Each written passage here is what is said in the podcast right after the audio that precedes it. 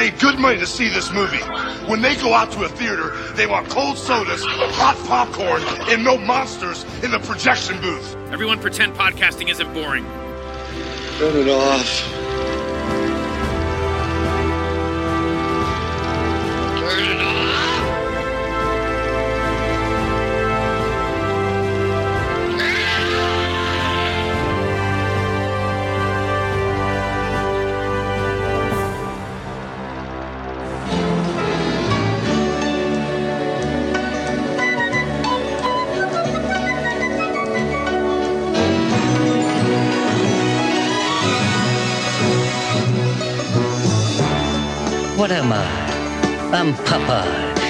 Sailor. And I am what I am, what I am, and I am what I am, and that's all that I am, cause I am what I am. Uh, you got it? I think so, yeah. And I've got a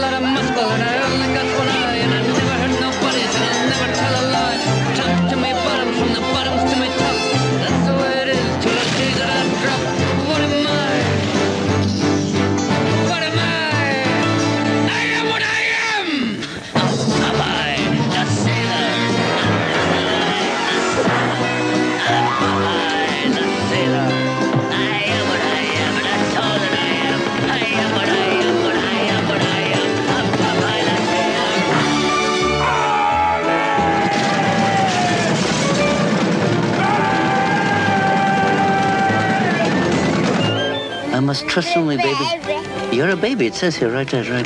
Robin Williams, Shelley Duvall in Popeye.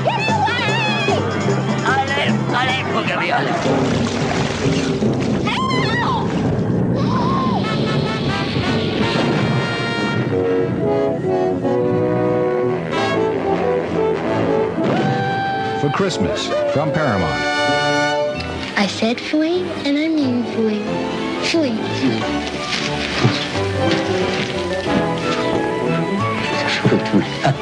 He said,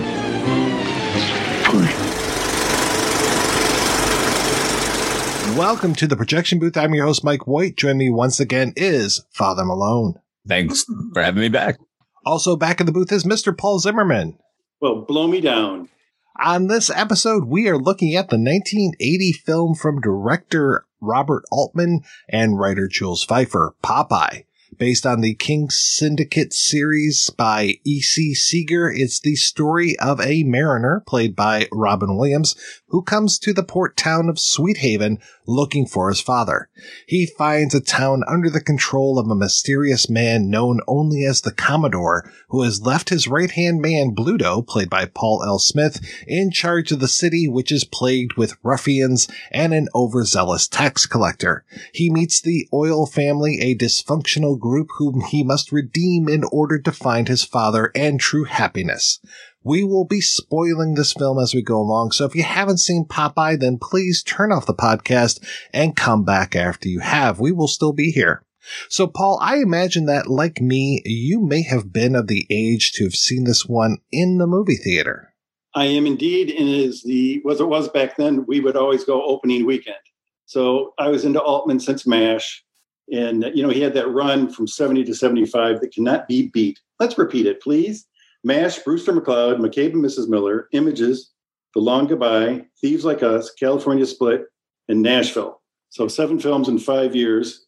Fantastic. Then he had a rough spot. Buffalo Bill and the Indians, Three Women, Wedding, Quintet, A Perfect Couple, and then while they were shooting Popeye, Health came out, and all of those did poorly. Um, there's actually some good ones in there, like uh, most of Three Women and most of Buffalo Bill and the Indians. Uh, Quintet is a dreadful. Oh, boy. film. Yeah, with Paul Newman. Supposedly, if you even mentioned the title around Paul, he would fly into a rage.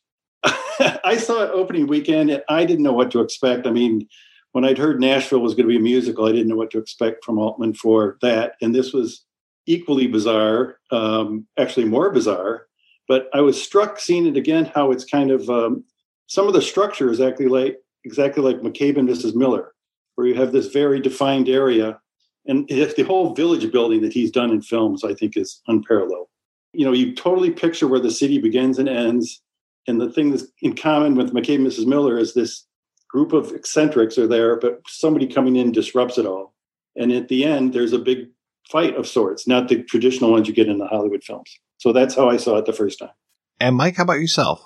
Yeah, I saw it the week it came out. I was, uh, this is 1980, correct? Yes. So I was seven years old.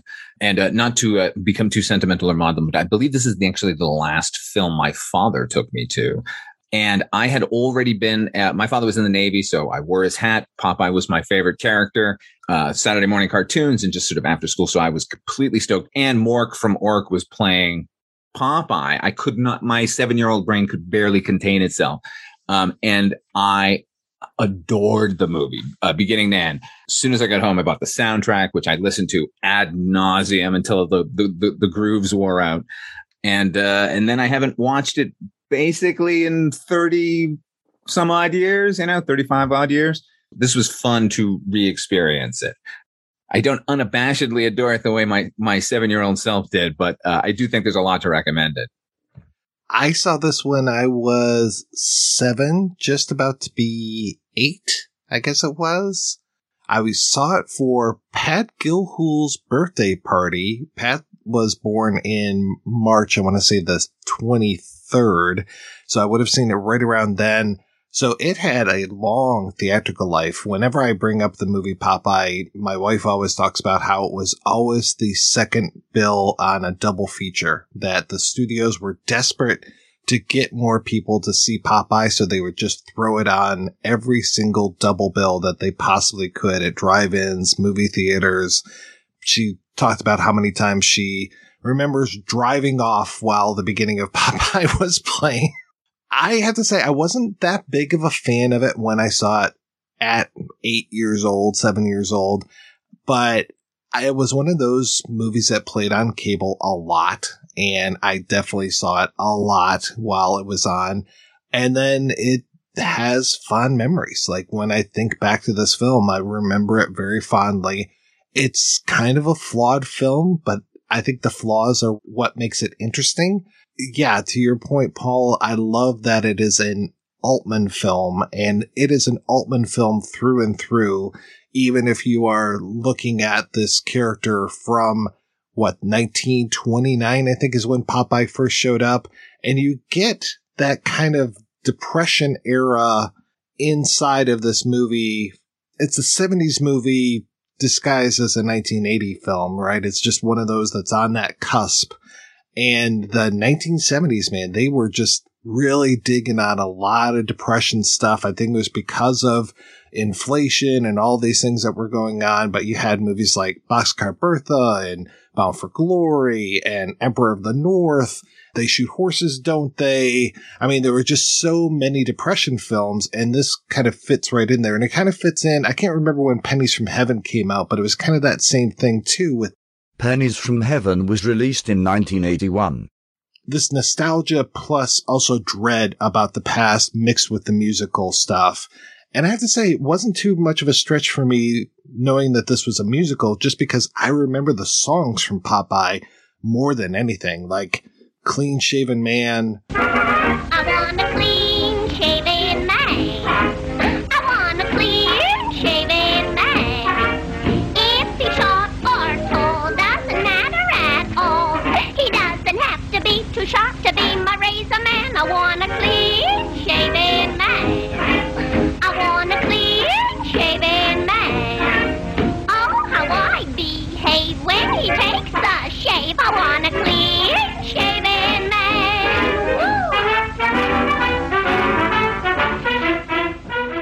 Barnacle Bill the Sailor. Who's that guy that won your heart?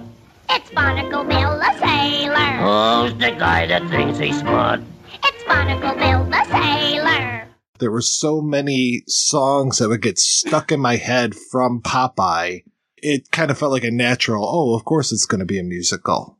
Yeah, they talk of it as like an unmusical musical that, you know, they had all these gymnasts brought in to train them and how to dance and all this. And then Altman said, well, I don't want you to see any dance steps. So I was like, okay. So whatever expect. I know Feiffer was all upset because he's like, I'm afraid Altman might, you know, change the script. Why? Have you seen any of his films? you have good reason to be afraid. Yeah, we talked on the Flash Gordon episode that there was a, a renaissance. You know, people complain these days, oh, there's all these comic book movies, yada, yada, yada. Well, in this era of filmmaking, it was comic strip movies. And this movie was uh, actually, it owes its life to a comic strip that was another musical, which was Annie. And that was playing Broadway uh, at the time, I want to say 77, 78. Producer Robert Evans saw that, said, Hey, I want to do this myself. They got into a little bit of a bidding war about making Annie the movie, lost that bidding war. And he said, Well, you know what? I still want to do this. And he ended up, I think he was the one that contacted Feiffer and said, I want to do Popeye the movie. And Feiffer's like, and, and I don't know if I necessarily believe this because I, the, the famous line from Feiffer is, I will only do it if I can do the E.C. Segar version of Popeye, which it's pretty close to that, but things like Spinach and Bluto were actually more the King Syndicate feature stuff. Like Bluto and Spinach had made an appearance in the comics, but those really became part and parcel of Popeye because of the cartoons. So it's like, all right, I take I take a lot of stuff that everybody says about this movie with a very large amount of salt to the point where my doctors advised me to not do any more research on this film. Jules Feiffer's been beating that drum for a while. The I'm, you know, I'm only going to base it on the original strip. And it, to your point, like, remember when uh, the Addams Family film came out? Caroline Thompson, uh, she kept saying the same thing. Like, this is not based on that television series. It's based on the original Charles Addams drawings. It's like those characters didn't have names or actual relationships. Like your thing is entirely based on that. So yeah, yeah, I mean, right. Bluto and Spinach, you know, minor characters. In fact, Popeye was a minor character on that strip and the, the Thimble Theater uh, originals. Like he was like the, the, the third or fourth lead and he just happened to become the most popular one. So why wasn't the whole thing about castor oil, right? That's who the original series was. Well, yeah, I think it was what Harold Hamgravy was one of the main guys. He eventually got usurped by Popeye, who because Popeye was just kind of like a side character. They brought him in for one adventure. Thimble Theater was one of the first serialized comic strips, so you would actually follow along the series. You know, kind of like uh, Lil Abner and some of these. And they brought in Popeye. They were going to this island to find this, I think it was a magical bird or something he was their guide. Eventually, the adventure is over. Popeye goes away, but the fans were just like, "Hey, we love this Popeye guy." And eventually, they're like, "Yeah, get rid of Ham Gravy. We don't need this guy anymore. Bring in Popeye." He's like the Fonzie of the comic strip. Exactly. Yeah. yeah. The character takes over. He's got the orphan too. It's he's got his own Chachi. One of the things I just say is the best thing about it is it looks, sounds, everything unlike anything else. It's not even a really easy character for the theater audience to get into. There's no normal person walking around. The lead is, you know, got the squinky eye. And it's funny to think of what they wanted to do originally. You know, it was Hal Ashby, Dustin Hoffman, uh, Lily Tomlin, and then that fell apart. And I mean, what Hal Ashby have done with a musical? I don't know. It's, I, I love Al Ashby, but you got to consider too. The time was these things weren't taken very seriously before. I mean, Superman's probably the first superhero to be taken seriously, and it's only because you threw enough money at it that you get people like Brando and Hackman. But without that, these were always looked down on. So to have a, a budget this big with a, a producer by Robert Evans, it's like crazy. Yeah, and Superman they had their musical version from TV from what 75 it's a it's a bird it's a plane it's Superman so this whole idea of like this being uh, another musical was just like yeah no that's kind of natural I think it was, and I've read conflicting reports on this, but I think it was Altman that picked Nilsson. Again, there are a bunch of other singer songwriters that he was looking at. And of course, everybody's throwing out all these names Paul Simon, John Lennon, Paul McCartney, all of this. But I think Nilsson fits with this so well because Nilsson is just so close to being the center, but then he always takes a weird left turn. And that always feels like Altman to me as well, where it feels like you might be going down one path, but you can never anticipate that there's going to be something that jerks you out of your seat and says, Hey, this is a movie. This is something different than what you're used to. To your point, Paul, I mean, this movie looks amazing. And that set, the Sweethaven set, is one of the stars of the show. It just looks wonderful. Yeah, apparently it's still there and you can go visit it. And there's like a swim area next to it. And I guess there were some fears when they started that it was going to look too German expressionistic stuff, like too dark for that sort of thing. But have you read this one too, the jumping off the cliff about Altman? Because this had lots of gossip about um, that production because there is it's a you know it's one of the Coke movies of the time, along with you know Blues Brothers and 1941 and so on. When I interviewed Robert Altman for Vincent and Theo, I asked him about that, and he just dismissed it, saying that the author Patrick McGilligan, that guy was just drunk all the time on set. I don't know what he's talking about. So he dismissed it with one line. But I wanted to mention Altman was always famous for his family of filmmakers. And he would do that thing where after each day of shooting, they'd all gather, get drunk, get high, always suppose they had really good food, and they'd become this bonding thing. And apparently, when they made this film, Altman was actually, they referred to him as the Rock of Gibraltar because he wasn't drunk and high for once. It was kind of everybody around him was. And I know uh, Robin Williams was having a problem with his wife, and he was having a problem with Blow that became, you know, very famous a few years later. But this was the Altman film where he didn't party so much. Yeah, which is very fascinating. And I asked Allan Nicholls, you'll hear from later, were there any drug problems on set? And he was just like, yeah, Bob liked to get high on weed, but that's it. Because there are cocaine stories that go around with this one. This whole idea of Robert Evans lost a piece of luggage on the way and he ended up, according to, again, the legend, he ended up calling Henry Kissinger and having Kissinger somehow work his magic to get his bags and what's in his bags 35 pounds of cocaine. To the, like, so much cocaine that Robin Williams is like, what's he going to do? Blow a rail from here to New York City? You know, uh, Kissinger was his date for The Godfather, Robert Evans.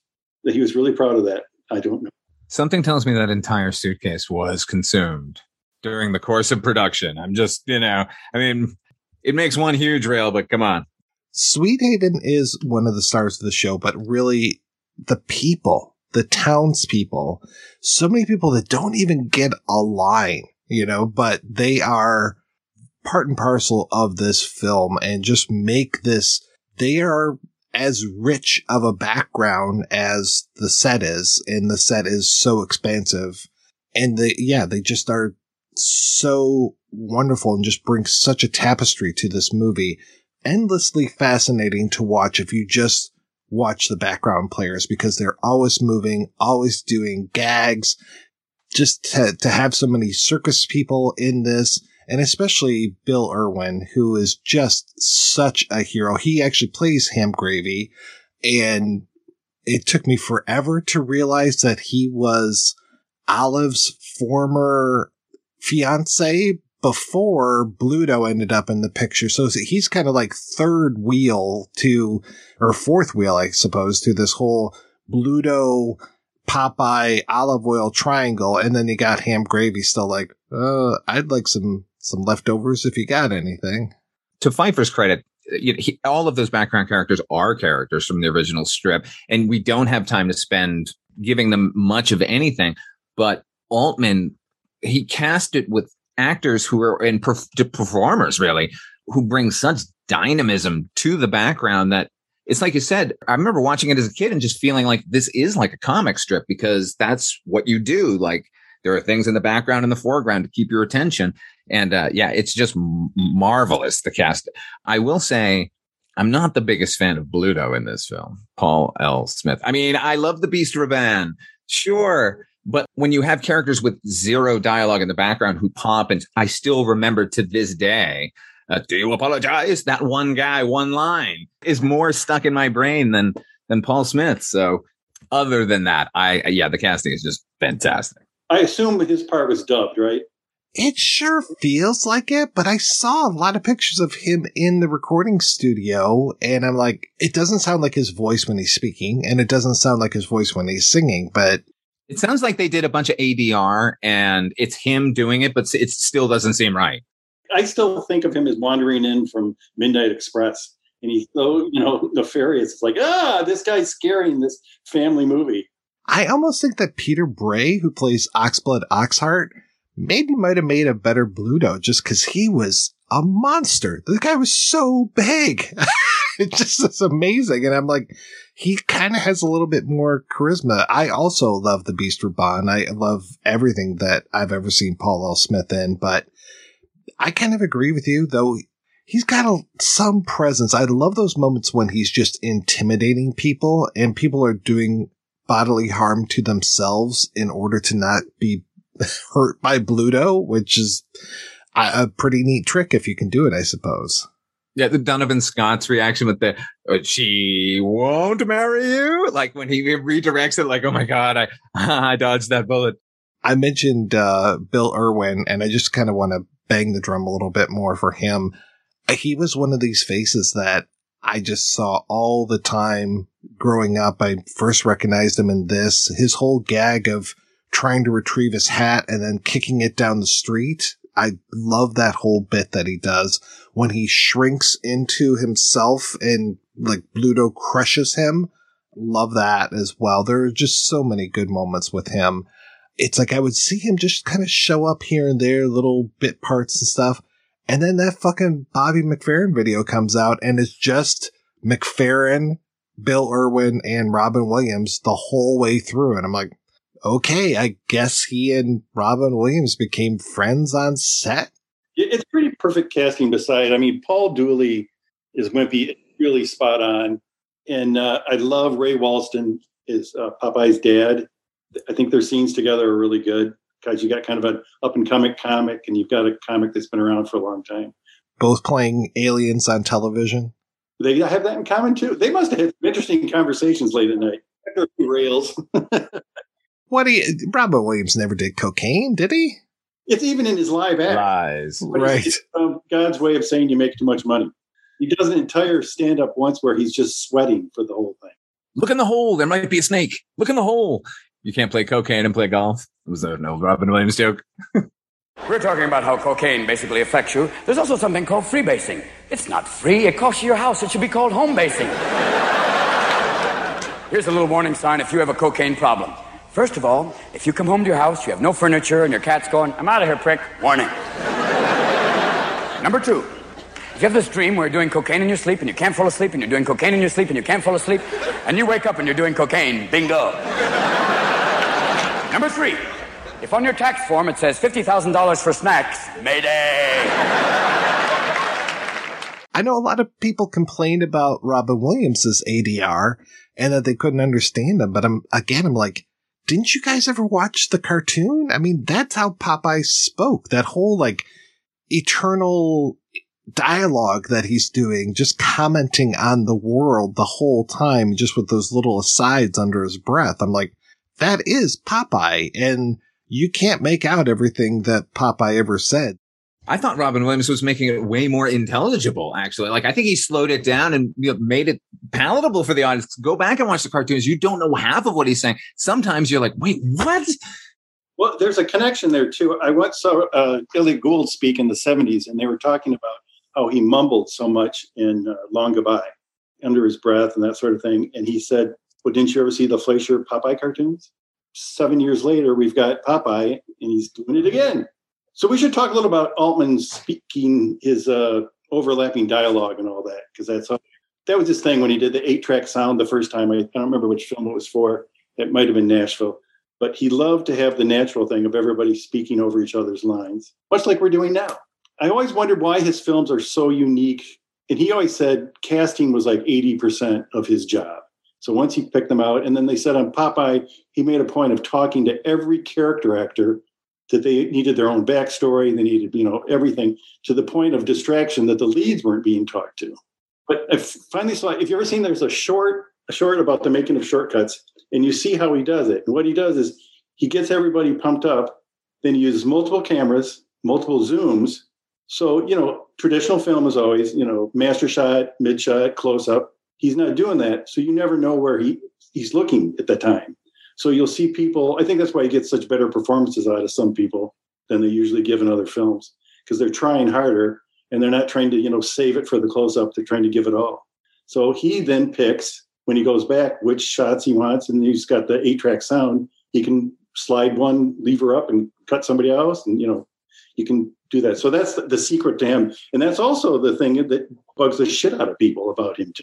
You know, they're all talking to the. I remember when McCabe came out, people were like, "You can't understand it." They're all talking at the same time, and that's that became his thing. It's funny that you're saying that about the way he talks to the background actors. I think there was actually a lot of hurt feelings during MASH. Gould and Sutherland were ready to walk off the picture at one point and they were calling the studio like Altman doesn't know what he's doing, yada yada, which is just hilarious when you realize, you know, how that shot them both to stardom. But they were so angry about the way he was making the movie that there, uh, I want to say, yeah, it, it was one of these it, like Cole Oyl, you owe me an apology kind of thing. All these years later, like that's why Gould wasn't in anything until either Long Goodbye or California Split. I can't remember which one came first, but there was that long period of time where they didn't work together. And I don't think he ever came to terms with Sutherland because, yeah, Sutherland was still bent out of shape to be fair, nobody else was working that way. You know, like what else would their reaction be like? What is happening? Yeah, the whole look of MASH too was so different at the time. You know, like you're not even focusing on the main people and they're all talking at the same time and it's plotless and blah blah. Yeah, it must have been quite a shock. There was that story too where uh, Altman went around to all of the extras and he played a game called Pick a Tick. So each one had to have their own personal tick that they would do. Like the Oyl family, you know, you already mentioned Donovan Scott, who I think is really just an undersung hero, especially of this film. He's done so many great things, but it's like, I don't know if people would recognize him in the grocery store. Roberta Maxwell as Nana Oyl.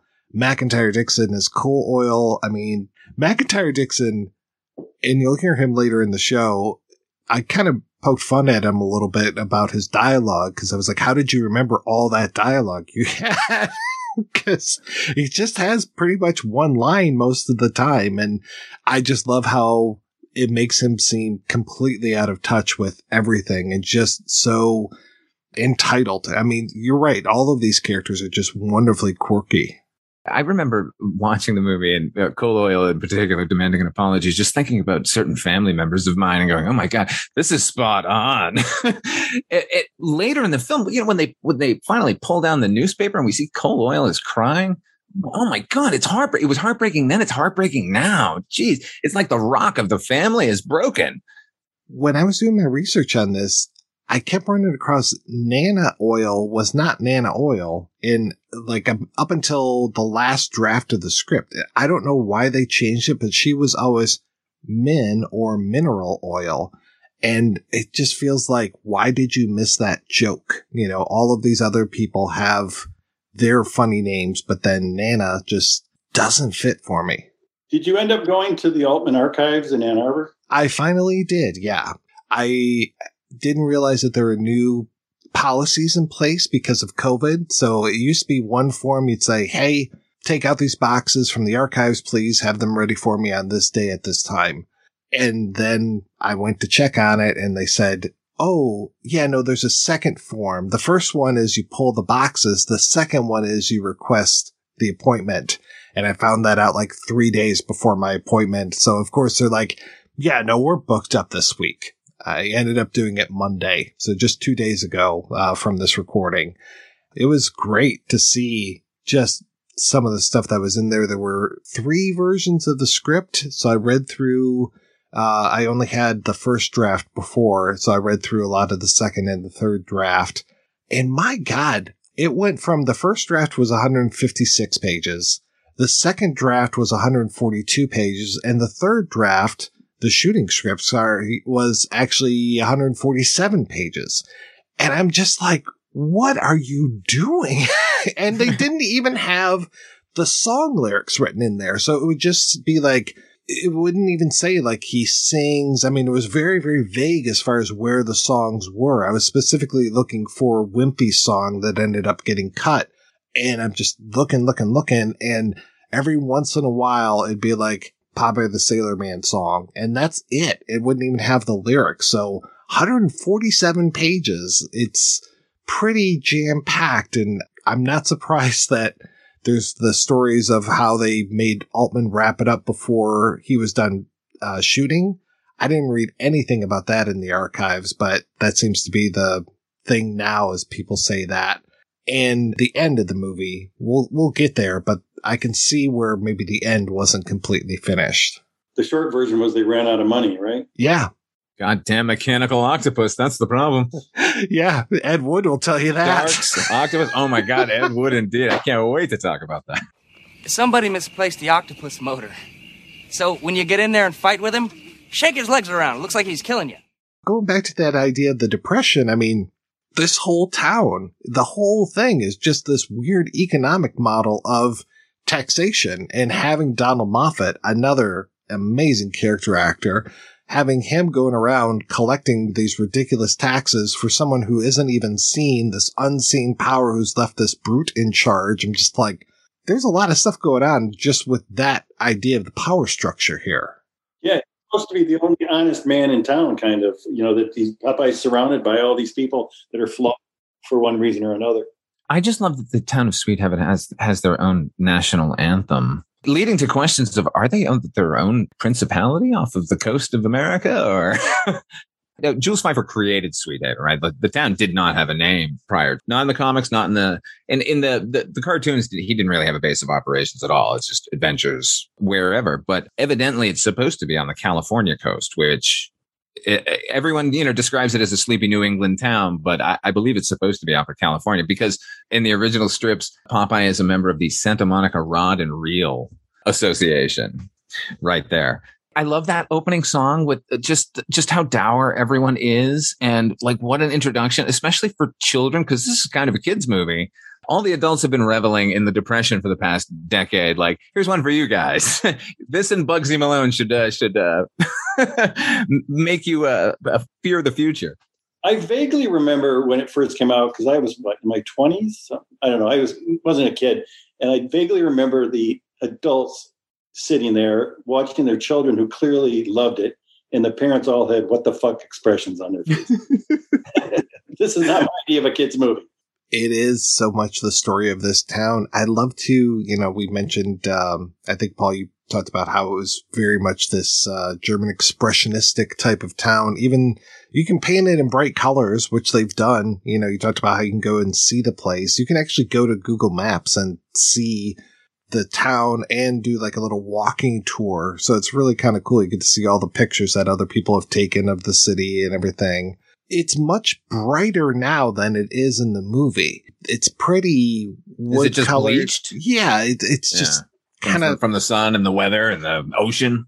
Oh yeah, I mean they definitely repaint the the Popeye town quite often. I mean it Oh, looks oh, okay. I, I it, so there it, there is upkeep going on. It's not just Oh, yeah. No, Okay. no, you can pay money and go in and see the town. Yeah, it, it looks better now than it did in the movie, just because the movie looks more windswept and all this kind of stuff, ramshackle. Right. And my God, the number of like angles and stuff, there's always masts and poles and always things breaking up that frame so it looks incredibly busy and just this town is a living, breathing entity. It allows him to just sort of throw the camera in any direction, right? Like, and you're going to get a beautiful comic book frame. Uh, that- yeah, because the expressionism of the town itself, it really is what one would consider like a, a, a seaport town, like, but in a dream, but completely believable. Like down to the, even as outlandish as the costumes are, I'm thinking of the shoes, particularly of, uh, of Olive Oyl shoes. Like I never for once don't believe that that's her clothing and she lives in that town. You know, seeing it again, it was so nice to see her so happy because I believe she was coming right off the ordeal in The Shining. Ah, I was wondering when the order was with those two. It, it kind of broke her in many ways. To see her so kind of giddy again and the Altman family. So that was kind of nice. You know, everyone has always said like she's the perfect casting in the movie. She really is. But her her reaction to that was like, you know, how would you feel that you're the perfectly cast person for Olive Oyl? Like, and I, and people and people called her that like her whole life when she was a kid. They used to make fun of her and call her Olive Oyl. Now she is Olive Oyl forever. Yeah, well, besides the shoes, all they did was her hair. You know, yeah, what else did you need? No appliances on her. But I think she looks amazing. And to see some of those behind the scene photos from the Altman archives where she's just like in regular plain old street clothes and it just very, very hip. She was a hip, a hip, hip lady, man. And a side note, um, Sweet Pea is played by Robert Altman's grandson. Apparently, had some sort of an ailment that made he didn't have a stroke, but he had a It was little. Bell's palsy. So it kind of like it played to the part, and he's quite good.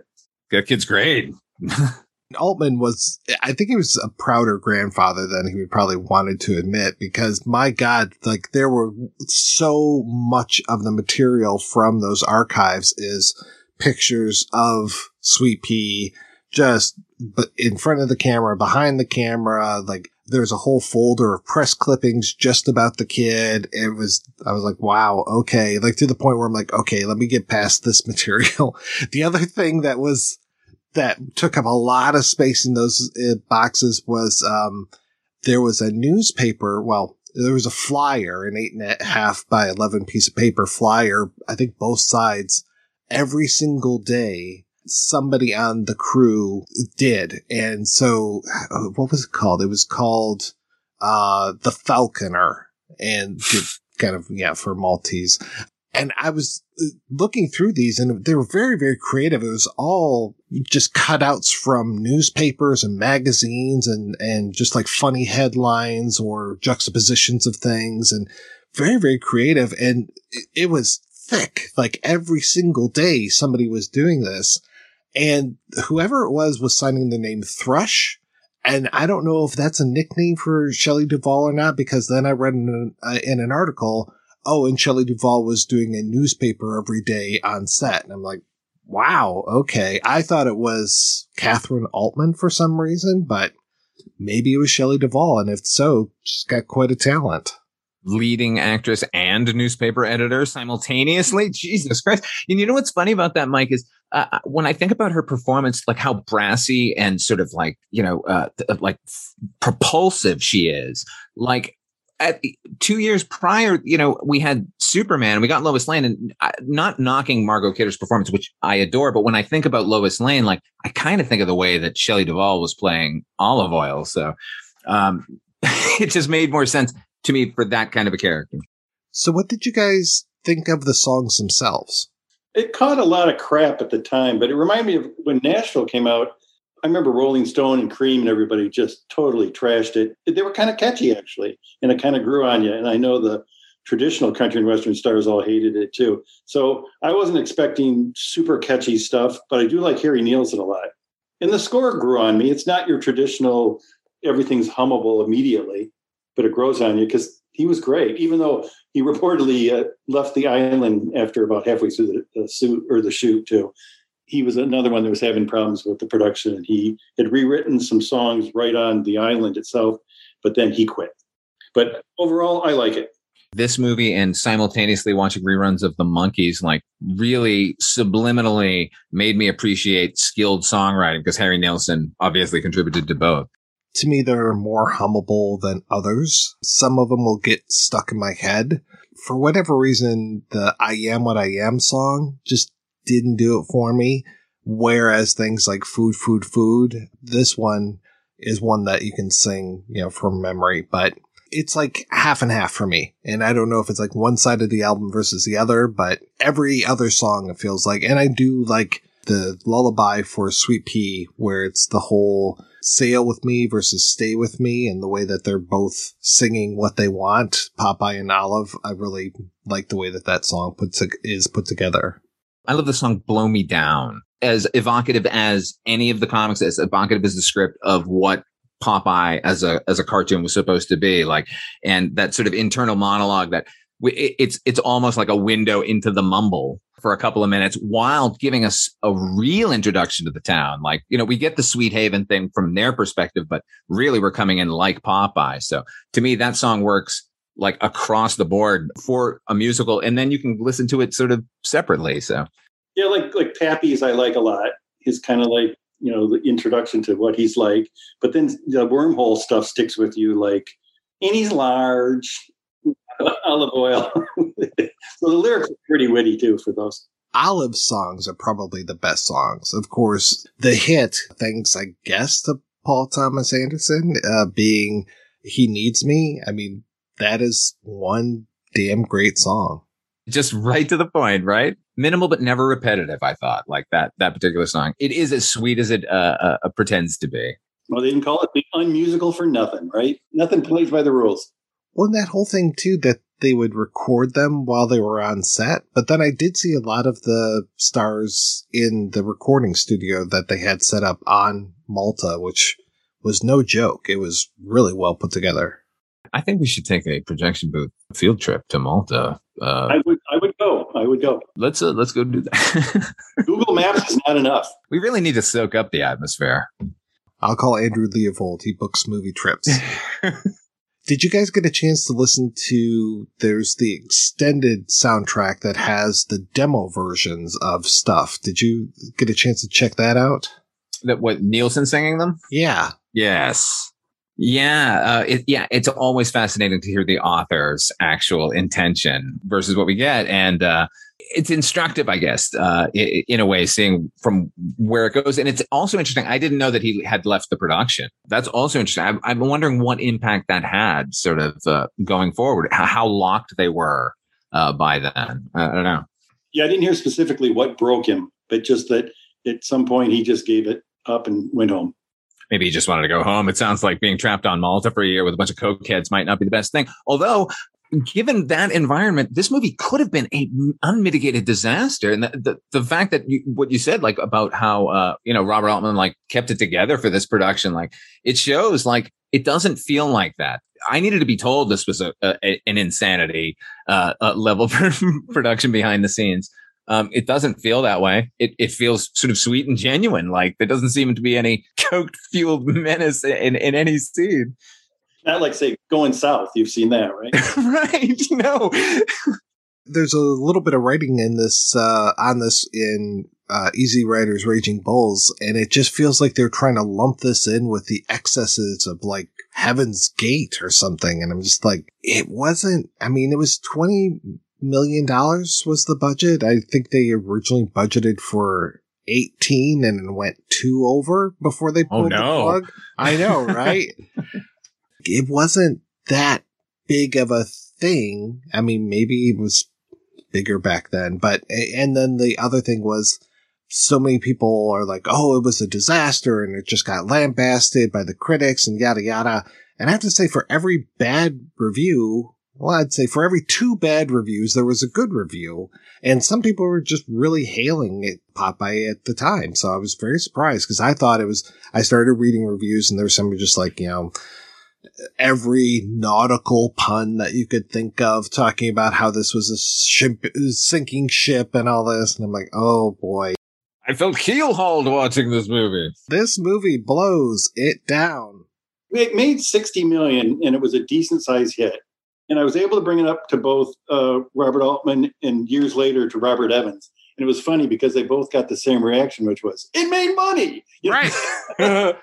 they got real defensive. Both of us like, okay, look, it made money. It wasn't the hit that they hoped. After this, Altman was kind of like banished to do all those plays into films for, you know, nine or 10 years. So it was his most popular film after MASH. And as they wrote, also proved his Waterloo in Hollywood. They were mad that it didn't make more, I guess. It made more money than Annie did when Annie eventually got released I theatrically. didn't care for Annie when I saw it. So and that was John Huston, wasn't it? That was. This is a much better film. I downloaded Annie to rewatch it a few months ago and I still haven't done it because I was, when I was doing research for Flash Gordon, I was like, oh, I'll watch, watch this other adaptation. Well, Huston would always say, I'll do one for them and one for me. And Altman must have said, I'll do one for me and one for me. Take it or leave it. It's an Altman film. And I think the most successful comic strip adaptation of all time, honestly, like the, it's, it, it, it's a perfect evoc, uh, evocation of, uh, of, of the strip itself. Like, I mean, Superman was great, but that it, you know, that was bringing us, you know, the whole verisimilitude that Richard Donner kept talking about. Like that was attempting to pull it out of the comic book frame and, and throw it into the real world. Whereas this is like 100% like you're reading a panel. I don't know, man. Those Blondie movies were pretty boss. okay. I, I take it back. You're correct. I mean, the sandwich was big. and if they ever make my Hagar the Horrible film, it will be the most faithful adaptation. Oh, and a side note, they yell haul ass, which had to be something new for a Disney. And it's re- repeated in the climax at least five times. I remember being shocked in the theater. What did he say? Poop Deck Pappy swore. I think Robin Williams says shit at one point. Yeah. Yeah. Oh, yeah. Oh boy. Yeah. Disney distributing this, they must have been mortified. that's probably why they pulled the plug. They saw those dailies and just said, oh, no, that's it. They threw this movie overboard. I cut it up for chum.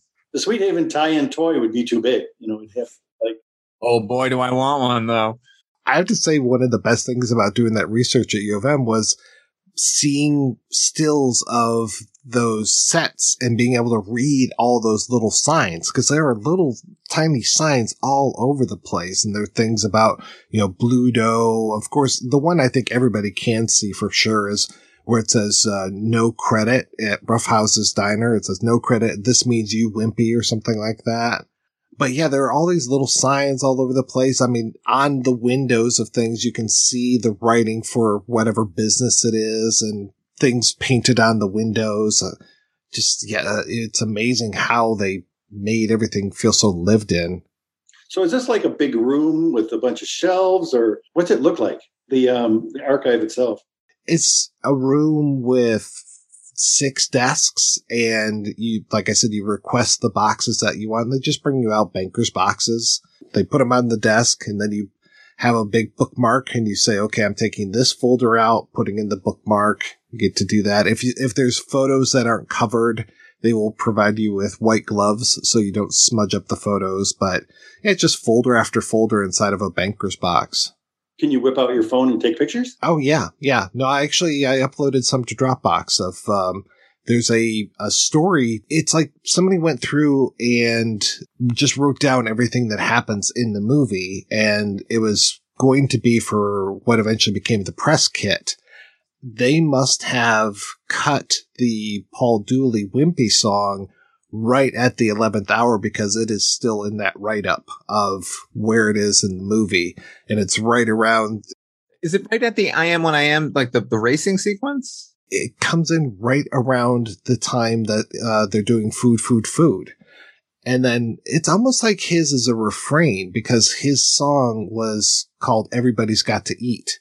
So it's, a, I could almost see it like food, food, food, parenthesis, everybody's got to eat. Is there a Harry demo of that too? there is a Harry demo and a Dooley version. So they went so far as to actually record it. But did they film it? Dooley says they filmed it. Oh my God, where is this footage? I My know, God. right? They're putting everything out on Blu-ray. They can't put up Robert Altman's Popeye deleted scenes. I was surprised that there were extras on the the Blu-ray, and it seems like they recorded them. At least one of them about the making of the movie was, I think, copyright ninety nine because Altman was actually interviewed for it. Altman, Robin Williams, a few other folks that were in the film, but I was very surprised that uh, Williams was very open to talk about it, and uh, like you said, Paul Altman was more than willing to talk about it as well. Yeah, Altman was always good about doing commentary tracks on the DVDs and stuff. Images, McCabe, but uh, Nashville. Anyway, most of them he went back and did them. There's six people talking at the same time, so it's completely unintelligible. But but he did do them. You know, it was a scary version of that was when Altman got his honorary Oscar, he was introduced by, I think, Lily Tomlin and Meryl Streep. The gag was they tried to do his style of overlapping dialogue. Two wonderful actors so embarrassed themselves. It's just like proving the point that Altman had the magic. You know, it's just like, stop. You're not doing it. If you're just embarrassing yourself. That was rough. I just cringed again after all these years. One of the things that I have heard about the film that I tried to actually either prove or disprove was that Sweet Pea was actually originally supposed to be Eugene the Jeep. And I just can't see that. I can't see them saying, let's put this magical CGI type creature or puppet inside of this movie as opposed to Sweet Pea, who's one of the more, much more main characters. Yeah, when that isn't the Jeep from the 50s? It was in the it was in the 40s, I believe. Uh, uh, when I think when Nat Sagaloff took over the uh, the the comic strip, that's when the Jeep showed up. But I, I like to, to think that there was a uh, at one time a conversation between Robert Evans and Jules Feiffer about whether or not the Jeep should be in this movie versus Sweepy. Like, I really want to be a fly on that goddamn wall. Should we put in the Jeep? I don't know. I'm walking if we don't. Evans, you promised me. Evans reportedly left them alone. I think he only visited the set once. He was busy doing something like um, Urban Cowboy or something. Yes, he was. And he was hanging out with Roman Polanski. Some of those behind the scenes photos I saw were pictures of Evans and Polanski hanging out down at the dock.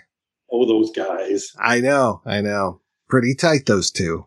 Get Irish on the phone. You know Jack Nicholson, don't you? I looked through all of the drafts of uh, Feiffer's screenplay, and there was no Eugene the Jeep at any time. It was always Sweet Pea. Though I don't think Sweet Pea had like the psychic powers in the strip, but it feels like those come from somewhere, and so I think that's where That is people are like, interesting. oh well, it was Eugene originally, and they took out the Jeep and they put in the baby. Next, the race, the horse race. That's another one where you're like, well, this Altman guy, you got to put in something. Well, how about a horse race? It's like, sure. What's he put in? Miniatures. in, in, you know, arcade. It's like, ah, God, this guy can't do anything right. He made that goddamn horse race exciting. He knows how to edit. So to your point, Father Malone, as to where Sweethaven is, they do have the OTB. So the whole film too. I mean, once Popeye gets to Sweethaven, he's looking for his father. As so much of this movie is an economical film as, as far as what I'm talking about, the economics, not that it's economical. This whole idea of Bluto being that right hand of the, co- the Commodore, being able to destroy the Oyl house, being able to tax them into oblivion because he owns the, the he owns the means of production. He owns the tax collector. This whole thing of like destroying the Oyls financially to the point where Castor then has to fight Oxblood Oxheart. And then, you know, that's like such a, uh, an inciting incident that they've been taxed into this state. So now he has to go out and try to earn money a little bit. Yeah, there's plot going on here in an Altman movie. I, you know, there's a story going on. What, what the hell's going on here? What's wrong with him? Conversations that they had in the car after they would leave the theater. Daddy, what's taxation without rubber? Glad you asked, son. It also doesn't make sense, sorry to keep harping on this, but it also doesn't make sense to have Eugene the Jeep because this whole movie too, other than taxation that I keep talking about, is based around fathers and sons. So this whole idea of Popeye out looking for his dad, and then you've got him finding this foundling and becoming a mutta. yeah, all the father figures and things and authority figures that he had a problem with, which was you, you got to remember too when he hit it big with MASH. You had all these young directors, you know, the new Turks in town, and Altman was 48. He like a, a hipster father figure or something. So that's why you know he was all that stuff he'd done on TV for decades. He knew his craft by then. It's natural he would want to do things different. He'd done it normal already. Uh, Speaking to the whole fathers and sons thing, like um, Poop Deck Pappy became my mm-hmm. favorite Popeye character after seeing Ray Walston's performance because I really believe that guy was has been on the ocean since day one of his existence, and he's just that mean. I love how mean he is to Popeye in this movie. You little brat. I mean, I remember as a kid thinking like for the entire movie, like Popeye doesn't like spinach what's wrong with this movie? And uh, and- so uh, I love that it paid off with uh, with with Ray Walston, like with Poop Deck Pappy, like forcing him effectively to eat it, or like you know encouraging that to occur at the end. Ray Walston is so good in this movie. I know that this movie is filled with people who are absolutely perfectly cast, but like. He, his, his performance to me rises above all of them. He's in it so briefly and he, he just takes the movie over quite literally. He, he's, he's driving that boat. veteran he is, he probably figured out how to steal the movie at that point. He didn't like children. He had this great line too: "Was they're just smaller versions of ourselves, and I'm not so crazy about myself." Yeah, that is a great line. His whole song is fantastic. So one of the earlier drafts of the script, rather than this whole story of how Popeye wouldn't eat his spinach as a two year old when Pappy left, there was this thing where when Pappy breaks Popeye's heart, Popeye goes into this weird fugue state and just starts repeating lines from earlier in the film. and Pappy says that he basically has a, a condition. I think you called it like the clonk or something like that. And the only way to cure Popeye is by force feeding him spinach. And then eventually everything kind of goes back into the flow and there's a lot more talk of what's he called? Slimy Sam. So like Slimy Sam is the name of the octopus and apparently the octopus and Pappy have been friends for all of these years because the octopus Slimy Sammy is as mean as Pappy is. I wanted to see some flashbacks there. Young Pappy and Slimy Sam hitting the town together, being mean. one guy raises one glass, the other raises eight. Ten arms to menace you folks when Pappy and Sam are on the scene. You know, Slimy Sam's job is to protect his treasure, which is, of course, all these family memories, uh, which is terrific. I kind of wish that was in there, honestly. I agree. I just wish there was more Slimy Sammy. We were left a, a void with Bluto. He's there. He does the job of what he's supposed to do as that character, but the octopus uh, just sort of uh, grimacing angrily, like, is more emotive than Bluto's entire performance. Does that mean? You're mean. I'm so mean. I had a dream I beat myself up. Did they shoot that octopus into the sky? Yeah, that's what I hear, like uh, with a cannon, right? Right.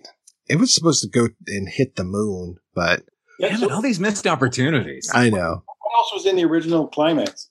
That was pretty much the biggest difference, and there was definitely a lot more to Slimy Sam. Oh, and the other thing is that Bluto in that version just kidnaps Sweet Pea. He does not kidnap Olive. And she's much more in charge of things. Like Popeye goes and starts to fight Bluto, and then Olive is in charge of the ship that they're on, and she's kind of got her shit together. I, I like that a little bit more than poor Shelley Duvall stuck in that porthole kind of thing. Oh, I like the visual she fits the role, right? She's the damsel in distress. Did they give that part more to Ray Walston, the sort of taking the taking charge while Popeye has to deal with everything else? Yeah, I think so. Which makes sense, I suppose. Him being the master of the sea.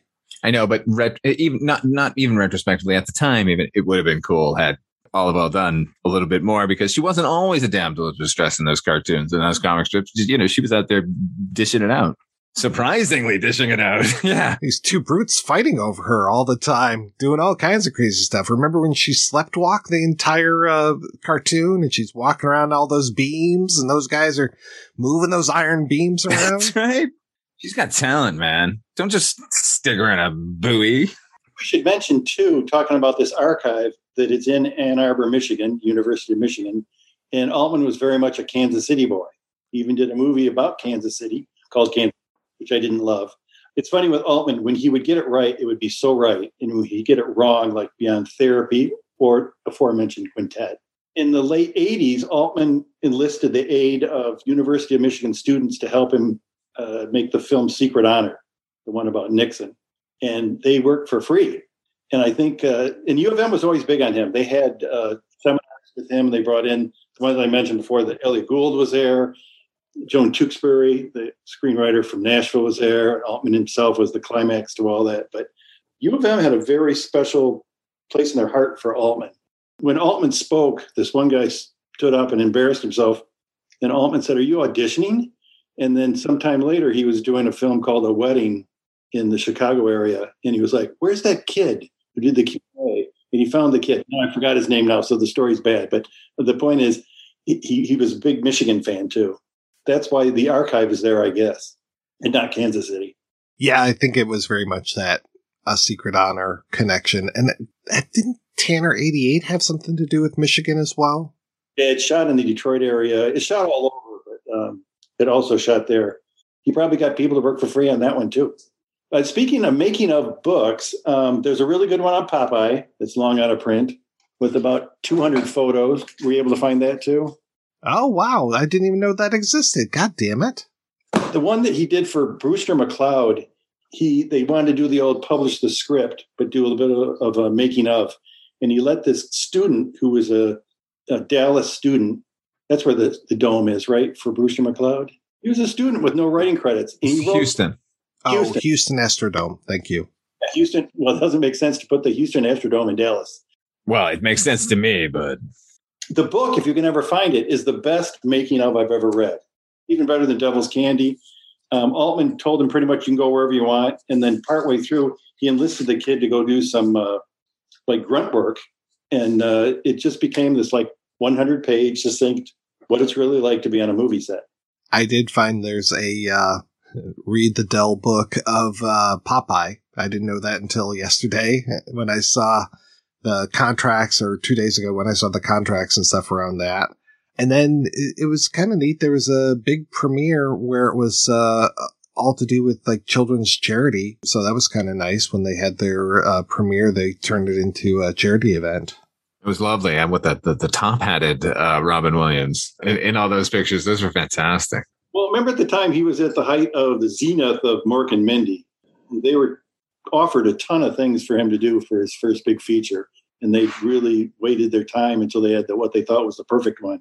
And of course, we talked about before, it's still perceived as a commercial failure and a you know critical flop, and it's kind of neither. We've talked about almost everything about this movie other than Robin Williams. What did you guys think of his performance? It- it's perfect, just as good as it gets, I guess. You know, it's another one. It doesn't look or act like anything else you've seen. Makeup's a little askew, properly so. I guess they probably would have taped his eyes shut, but he had to do that one eye thing, which can't be easy for an entire shoot. And it's just, it's a real unique piece, and it's unlike anything he did in anything else. Also, it's a just a perfect evocation of that character. Like, uh, like I never once don't like the bulgy arms, as weird as that is on a human being. Never don't believe that. And he sells all of the physicality, like you said, the squinty eye. Try doing that for any amount of time. It's it's it's painful, and like it, like he pulls that off so well. The voice, the mumbling, like I don't know how much ADR was done, but like it, it like that that's not easy to do that voice and make it sound like this is actually a human being talking. So there's all that. Then on top of it, Robin Williams clearly just not a, you know, he's a singer in that he's a performer and can carry a tune, but like, I think he holds his own here. Like all of his songs are really good. That, that lullaby song in particular, you, you is very sweetly sung. Like, I marvel at this performance. I think it's one of his best, honestly. I know, it- you know, he gets accolades for the more dramatic work, but this is as dramatic as anything he did later, as far as I'm concerned. He's not playing laughs here, which is weird for Robin Williams. that's true. It's very subdued for him. Compare this to the genie in Aladdin. Or any performance in the 80s. Remember the Survivors with uh, Walter Matthau? My goodness. How can I forget it? Saw that one theatrically. When he would model, and God, remember Jack, Guy Old Man, and oh, got it, what was the sci-fi one that Chris Columbus did? Uh, Millennial Man or whatever.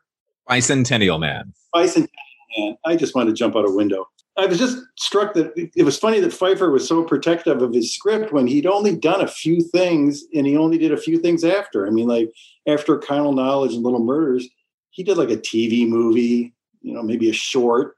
But again, for him to think that Altman was going to touch his script after 15 films where he, you know, changed every one of them. Well, that was one of the things that Feiffer brought up and that I read in another place as well, but I think it originated from Feiffer. He was saying that Nilsson was out of control and he was giving songs that he wrote from one person to another person. I can't think of an instance in one of those songs where it doesn't feel like the character is singing the song. You know, it doesn't feel like th- it's their their words coming out of their mouth. What don't you remember when Castor Oyl sang about hamburgers? I felt a little weird. Wimpy sang about Bluto that, and he's large. Yeah, that yeah. I thought, why is Wimpy so in love with Bluto? Yeah, it doesn't make sense that any of the songs would be interchangeable. I think I think Feiffer was just looking for somebody to blame. Maybe that script is good. It's that's a really fun script. All of Popeye's dialogue is written out, you know, phonetically. That's and and Rob Williams hit it all so well. So, and I think retroactively, Feiffer has like gone on record saying like, "Oh, I knew once Altman was going to go over that my script was going out the window." It's like, I don't, I don't think you did, man. I don't think anyone is prepared for that. Like, that this was his first. It wasn't his first screenplay, right? Because Little Murders had been adapted, but did he do the adaptation? I think he did, and then of course Carnal Knowledge.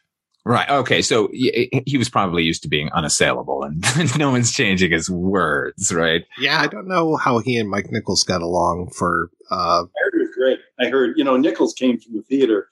Feiffer was like, "Oh, it was great. We would sit down all the time and discuss every single line, and it is a tight script. There's nothing wasted in Carnal Knowledge. So that's quite a different beast than what he'd do on Popeye. Although the reports that he was on set for much of it, and him and Altman got along great. So I think everybody get along great until they don't. Until it's a box office failure, quote unquote, right? What's the old line about success is only no failure? As has- many fathers and su- success is an orphan.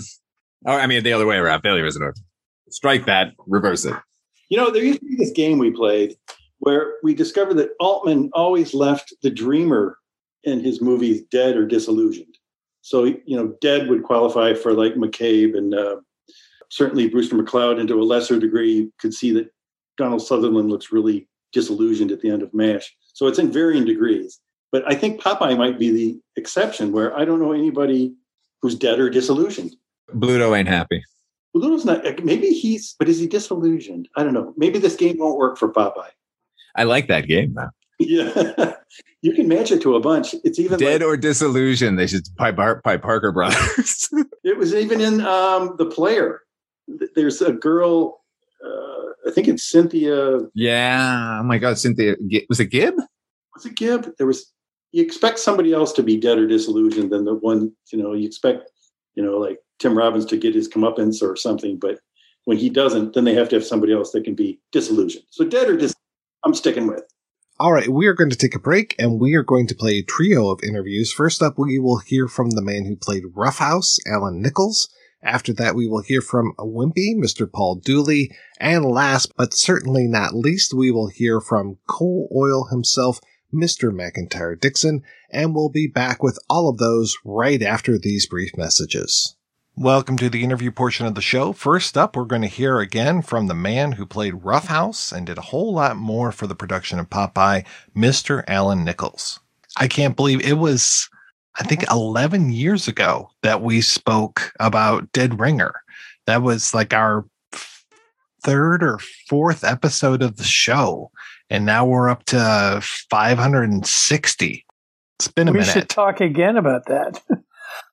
Dead Ringer. I just found out the film. Someone put it on YouTube. I think it's actually probably a one of Meat Loaf's management companies or something, because it says ML Concerts. I don't know where they got it. It's it's not the best quality, and it's got a lot of sync problems. But you know, I guess we do what we do. Yeah, well, I'm sure you'll be raking in the royalties now. No, you kidding me? They don't pay me nothing. They they just stole that puppy. So where where are you located? I'm about midway between Detroit and Ann Arbor. I Love Ann Arbor. Been there a couple times. Well, you even worked on um, Secret I worked Honor. on streamers, Secret Honor, and I was just made the mistake of streamers. We also did a Miller High Life beer commercial there. In the 70s, I performed a musical version of The Creation of the World and Other Business by Arthur Miller, which we performed. It was turned into a musical by Stanley Silverman and Richard Foreman, and we performed it at the Power Center. It was called Up from Paradise, and Arthur Miller was played the narrator. I played Adam. Larry Marshall played the devil. Larry Marshall was a guy I did hair with. So I, I, I love Ann Arbor. Since you worked on um, Secret Honor, you were actually working with one of my former professors, uh, Frank Beaver. Right. Well, yes, I remember Frank. Yeah, he taught me film uh, all the way back in 1990. Now, the thing with uh, Secret Honor was I kind of came in very late in the program because they were using so many students. They had to use my name as the assistant director or something to keep the Directors Guild happy. So I hope no Directors Guild people are listening because then they'll sue Bob. But he's gone, so it doesn't really matter. Have you been to the, his archives there? Yes, yes. Actually, I'm going to go back for research, I think in May for Popeye. I want I want to go. I've got to go. Actually, And then um, with Popeye, it's basically just, you know, still doing the podcast. And it's like, okay, it's time we talk about this movie because I Yeah. haven't talked about it in a long time. So, I'm wondering if it's ever going to resurface as a you know as a great cartoon comic come to life movie. Well, yeah, it just got lambasted. I was just reading about it in that um, fiasco book. Watching the movie, I mean, it still holds up. I think it's a great film. I do too. It was an amazing experience. What we ended up doing over there and how we created. I mean, when Altman's films, when we went on location, they were always, it was like Bob Altman's summer camp. This specific one was even more so because we were isolated in that we were all, we didn't know, we were all together. We were our only social life. We ended up having such a ball. I mean, and creating events for ourselves. And we used to have these Friday night talent shows hosted by Robin, performed by everybody that was, that wanted to perform, which was everybody. And we'd all perform for each other. It was just for us but it was great. It was like, you know, having your own nightclub. From what I understand, that whole city was completely built. Yes, and it still exists. Uh, it was an amazing experience because we were all there pretty well for a good, you know, training period.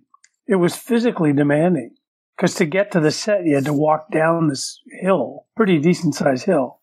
And then, you know, it was all just walking around and dancing and on this uneven surface. It wasn't like a studio movie where you're on a flat surface. You were on pretty rugged territory, you know, or in pretty rugged territory. But we had training sessions in the beginning and we had aerobics classes given by Robin's wife. We had um, dance classes given by some of the performers that were all from different circuses. And it was just a great experience if memory serves, you went as kind of an advanced man. You were there before the whole rest of the crew even showed up. Yes, that was that was early on in the process. Bob's production manager, producer Tommy Thompson, had um, a disagreement with Scott Bushnell, his other producer, and he basically quit. And Bob was back in New York at the time when this happened and I was in Montreal living at that time. And he called me and said, could I come down to um, New York to t- chat with him? And I said, sure. So I came down and he said, um, I think uh, you have to go over there. So I went over as kind of an interim production person, never having done the job, but knowing what it required and being a big fan of Tommy's and also being a friend of Scotty's and not having whatever history they had that caused their breakup. And I was over there for probably three weeks and I had to, um, I was kind of charged with by Bob to find out what was going on. I was also asked to be an interim production manager until they could find someone who could replace Tommy, which they did. CO Doc Erickson. That was a tougher time. That was a tough time because uh, I had I had been a little bit um, well. It was I couldn't stay with my friends, the whole Altman regime that I knew, because I had to basically inquire of them and talk to them all individually to find out what had gone down that made Tommy leave. And it was it was a tough one. Sounds like you were an investigator at that point. Yeah, I was like an investigative reporter. But the other thing, and I don't know if I told you this before, but my history with Bob was at that point, we were pretty dear friends, pretty close friends. And uh, I had done maybe five or six movies with him at that point. And we had just finished A Perfect Couple and we just finished Health. And I had done the music for both of those, and I'd done music for Three Women. And when he started doing Popeye, he said, I want you to be the composer for Popeye and do the music. And I went, great. Then all of a sudden he called me.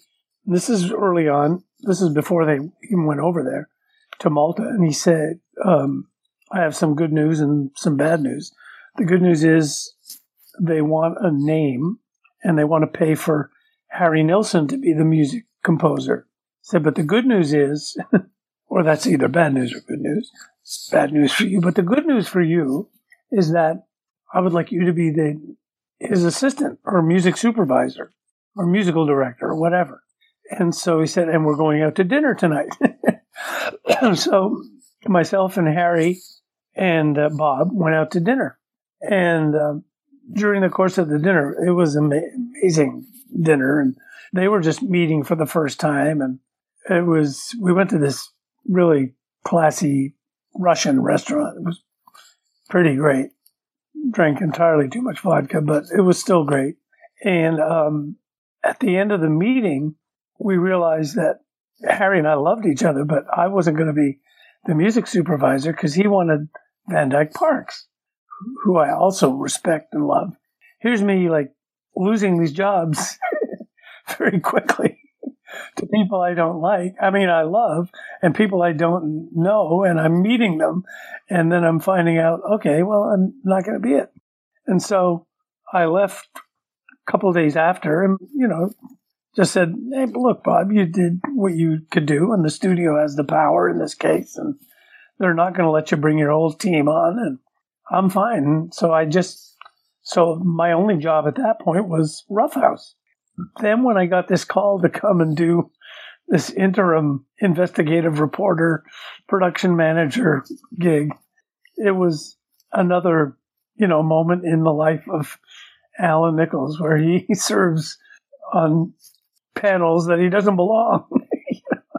I'd never done any of that before, but it, it turned out great. I mean, uh, I did end up finding the crux of the problem, and they did end up getting a great production manager, Doc Erickson, and uh, Tommy Thompson and Scotty agreed to disagree.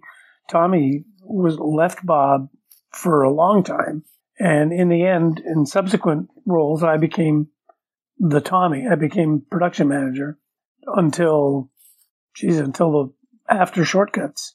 So that was a long time, and I, it was my my working behind the scenes that I really kind of was, I guess, aiming for in more the European style than than the American style. In Europe, most directors were assistant directors, whereas here, mo- here in America, most assistant directors don't advance to directors. Maybe they do in television now, but but uh, in in those days, most assistant directors just became great assistant directors, and that's all they did. Yeah, so that's how I lost three jobs. how I didn't have three jobs on Popeye. How was it dealing with the powers that be in Malta? Uh, the first thing I did was um, I called up the head of the film commission and we went out and had lunch and we chatted and I befriended him and I, I said, look, you know, we're here and we're getting ready to shoot and apparently we've got a problem with phone lines and we don't have phones out there and it's going to affect the production and it's going to affect us financially and thus you financially. I don't know, within a couple of weeks we had phones. So, I mean, I was just pretty honest with him. I never, I didn't know how to make mistakes because I'd never done the job before. So I just worked on personal relationships and here's what we need and can you help us? And, but there had been some movies that had been done there before. And the reason they had a movie industry was because of this underwater tank, this filming tank that they used.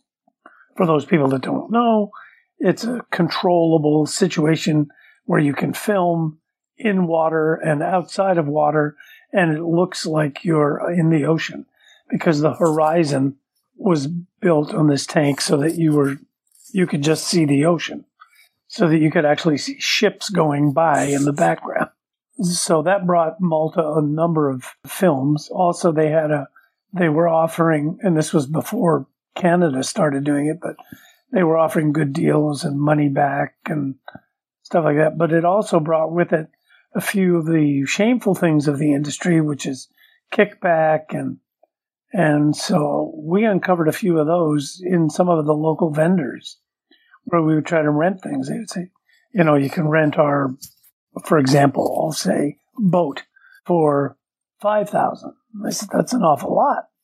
Yeah, well, you keep 1,000, I get 2,000, and then another 2000 was split between, you know, it was all convoluted kickback money, and it was ridiculous. So we said we don't want to. So we drew up, even in the short time I was there, we drew up these proper contracts that clearly didn't include kickback, and because we had a great, honest crew, you know, and they didn't want to be involved in that.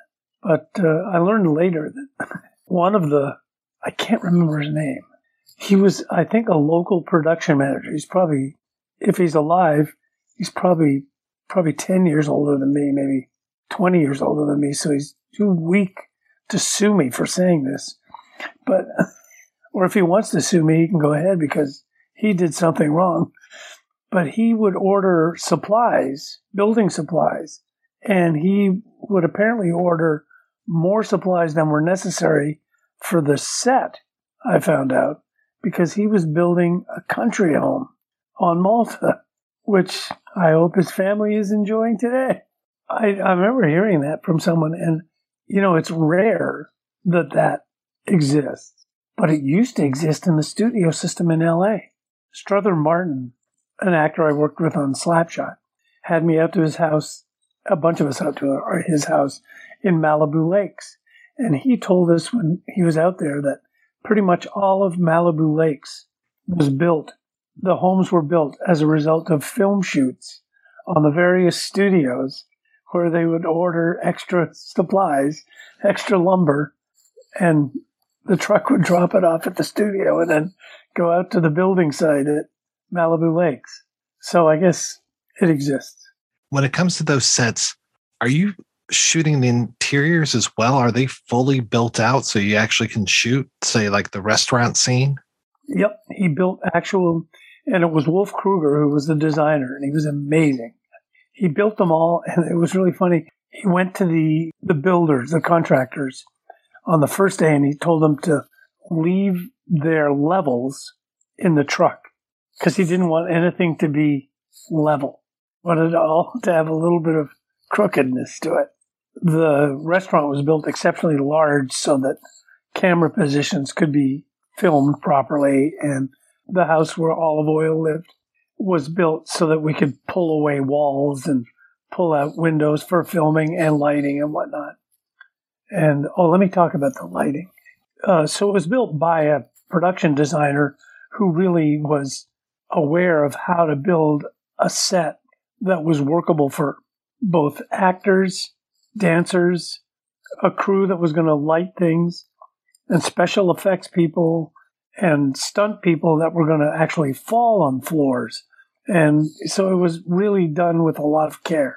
And every piece of that set, not splinter free, but, you know, was built with everything in mind, all the, the care in mind, except they weren't level.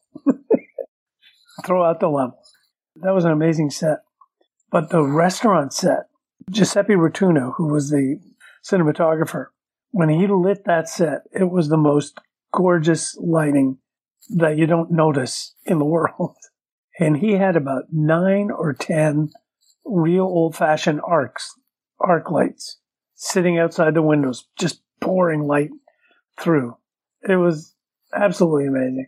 Like the lighting on the, on the boat and even like the care that was taken as to where to build things so that the lighting would be right like that dock that ran out. Mm-hmm. I mean, it's just really clever, smart.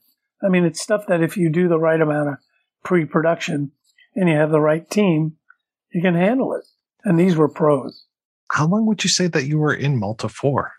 I personally was only there for three months, but then I think the rest of the crew extended and a limited number of the cast extended to do all of the the stuff in the tank and the stuff in that lagoon. And actually, Bob uh, used to tell me soon after, he said, You know, I shouldn't have let the character Roughhouse go. I could have used him for more of that stuff. He, he harped on that for a while. I would have been glad to stay. I was rewatching the film and I had forgotten just how much of a presence you have in it and that you get name dropped quite a bit. yeah. I forgot that I was in it too. It was a great time. I mean, we had, along with having a, you know, a great cinematic experience, we did. We created a, our own little society that was together, and music was great.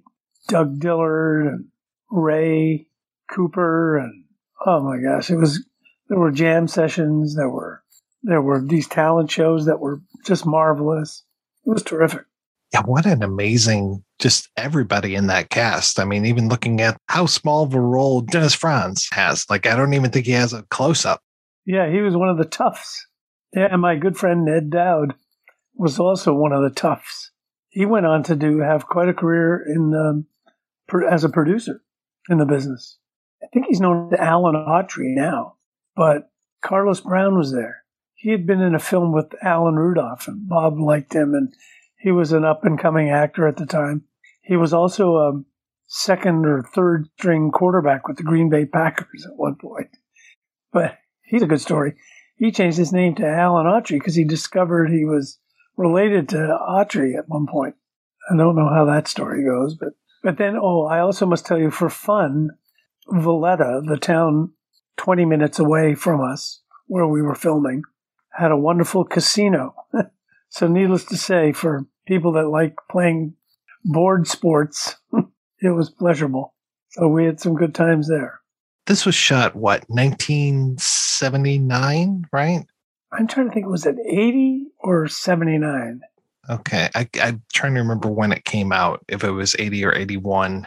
But, um, yeah, because I did Dead Ringer right after it. Right. I can't remember but then it's weird too because I think Health was shot, but then it was not released for a couple of years as well. That's right. right. That's right. But a perfect couple was seventy nine, wasn't it? So it must have been eighty. Must have been eighty. Yeah, because I'm pretty sure it was eighty. Was there a problem with drugs or alcohol when uh, this was going on? There was no problem. Everybody knows Bob's drug of choice was pot. However, they did it. He had it available to him over there, and it was fine. And in terms of other recreational drugs, there was a few of those around, but it was mainly social beveraging. There was a lot of celebration and joy that went on with it. I mean, we would make things up. Well, Bob had his birthday over there. So I remember the special effects crew put together a whole fireworks show for him for his birthday. But there was also like, there was a local pub that we inherited and we taught them how to make a proper hamburger. They didn't know how to make hamburgers over there. They didn't know how to put them on a bun. That was ridiculous. So they, we taught this bar, this bar how to make hamburgers and that became the spot. They could do really good French fries though. They had French fries down and they had a great sausage place of all things. Most of the people that the musicians and the visiting folks and stuff like that, most of those people probably kept their own recreational drug use personal. Like I said, Bob's pot is well publicized, and that was an event.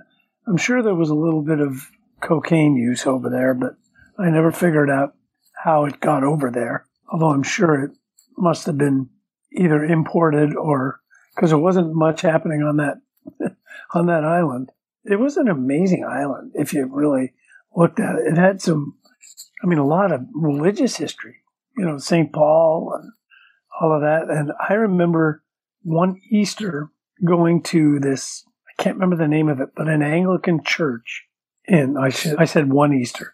That Easter, I went to an Anglican church in Valletta that had this uh, young boys choir from England. And apparently they still do it every year and sing this the whole all the Easter hymns and with and with the brass quintet playing the music. It was probably one of the most magical experiences I've ever had. There was a lot of card games. You had to make your own fun. So it was town shows, music jam sessions, dinners at various cast members if they cooked, going out to the casino, and then we had our own we had a backgammon tournament and we had a challenge poker tournament over the course of the shoot. And I'm proud to say I won both. Congratulations. It was. Yes, it was quite good. And I won some good money. it was all luck. I'm curious about how you guys actually shot the musical sequences because there has to be that time in between, obviously, when you're meeting Harry Nilsson and then when they're doing these things for playback. Imagine they were kind of much more rougher versions than what we actually heard on the soundtrack. They were rougher versions in that they were probably recorded live, but uh, and some were repaired. But we had such good musicians over there that we built a recording studio over there on the top of the hill overlooking the, the village. We built this recording studio. When I say we, the company built a recording studio. And Harry spent all of his time in there. And he was writing and demoing the songs. And then he would do the tracks to the songs. And then, for example, uh, Sweethaven, the national anthem, he would do the tracks and record them into the night. And one night I got a call at three in the morning saying, Allan, could you come and sing the Sweethaven song so we can play it back for the cast the next day so they can learn it on the set? And it wasn't that difficult, but that's how it went. And then I think I did the same thing with food. It was really great. I mean, and he picked the right guy because I mean, I've spent my whole life inside a recording studio and I'm pretty musical, so I can pick up the stuff quickly. And uh, it was really fun. He was kind of treating the music the way Bob treated some of his earlier movies and improv and ad lib. The music was being treated that way, but Bob was sticking to the script and the other, you know, because Jules Feiffer was over there. there wasn't going to be that much playing around with the words. Yeah, and everybody loved the idea of singing. And then, of course, the different vocal groups or the different vocalists within the movie, like the Steinettes who played the the women, Olive's friends, they had a vocal group. They were working on their own and they worked with Harry beforehand, so they were very musical. And that was, you know, you put enough people in there to sing to bolster it, you know. And Van Dyke was, he was, I think he played the barber or the, everybody was a performer, you know, Bill Irwin and of course Bill Irwin played a mute, but but he was very good at playing a mute. There were a lot of roles that I remember him in where he never said a word, and he's still doing that as uh, Mr. Noodles on Sesame Street. Oh, he's so good though. I just saw him a couple years ago at a. Do you know who Ricky Jay is? Was? Oh yeah, the magician and actor. I saw him at Ricky's memorial in New York. Great guy, Bill. He apparently does dance and kind of fight and movement choreography for for musicals for some plays. Not choreography like he doesn't, but I think when they need comic movement or movement specialists, he's the guy. That's another thing that I don't know if people appreciate because is that all the effects that were done and all the fights and everything was all done in the camera. There was no after effects of Popeye. I mean, I think if it, if anything, it should be taught in film school for that, just to see how that's done, you know, and how that is possible. Popeye has one of the greatest visual gags for me, which seems like it was a lot of effort for a very quick shot, which was when Bluto gets so mad that he closes his eyes so tight that everything turns red, and that you get that shot of Olive and Sweet Pea and Popeye all in red. I love that. Yeah. And I don't know, for whatever one came to mind, the piano falling. I mean, that was done. That was a, a real hollowed out piano. Was that Paul Smith actually singing? I think he was dubbed. I'm I'm almost positive, but probably probably not to his. He was pretty. He had a kind of a attitude, should I say? A little bit too much attitude for a for a Bob team player. but everybody out, he was the, he was a tough one to a tough nut to crack. He was a bit of a loner. There was an actor, and I'm trying to remember his name, but he was big and bald. He was uh, the the prize fighter. Oh, Big Pete. Well, you're talking about my best friend in the whole world. He's since passed away. He's, um, but he was my road manager for my rock group. Yeah, I introduced him to Bob when we were doing filming Quintet in Montreal. and Pete was uh, he had long been abandoned his uh, road managing career, and he was driving cab, and I was helping Bob out in the production end. And Bob said, "Well, we need a transportation department." I said, "I know just the guy." so Pete came in and handled the uh, transportation for the whole shoot. Being an interested person, he loved the film business. He helped Wolf Kroeger out with the production design, you know, art pickups and stuff like that. And he became very interested in that end.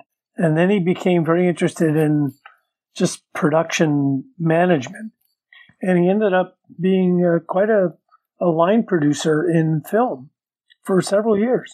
He actually was my producer on Dead Ringer. He must have loved having that huge carving made of him. Oh, he did. I'm still in touch with his daughter. Uh, we still like share, you know, Christmas cards and birthday cards.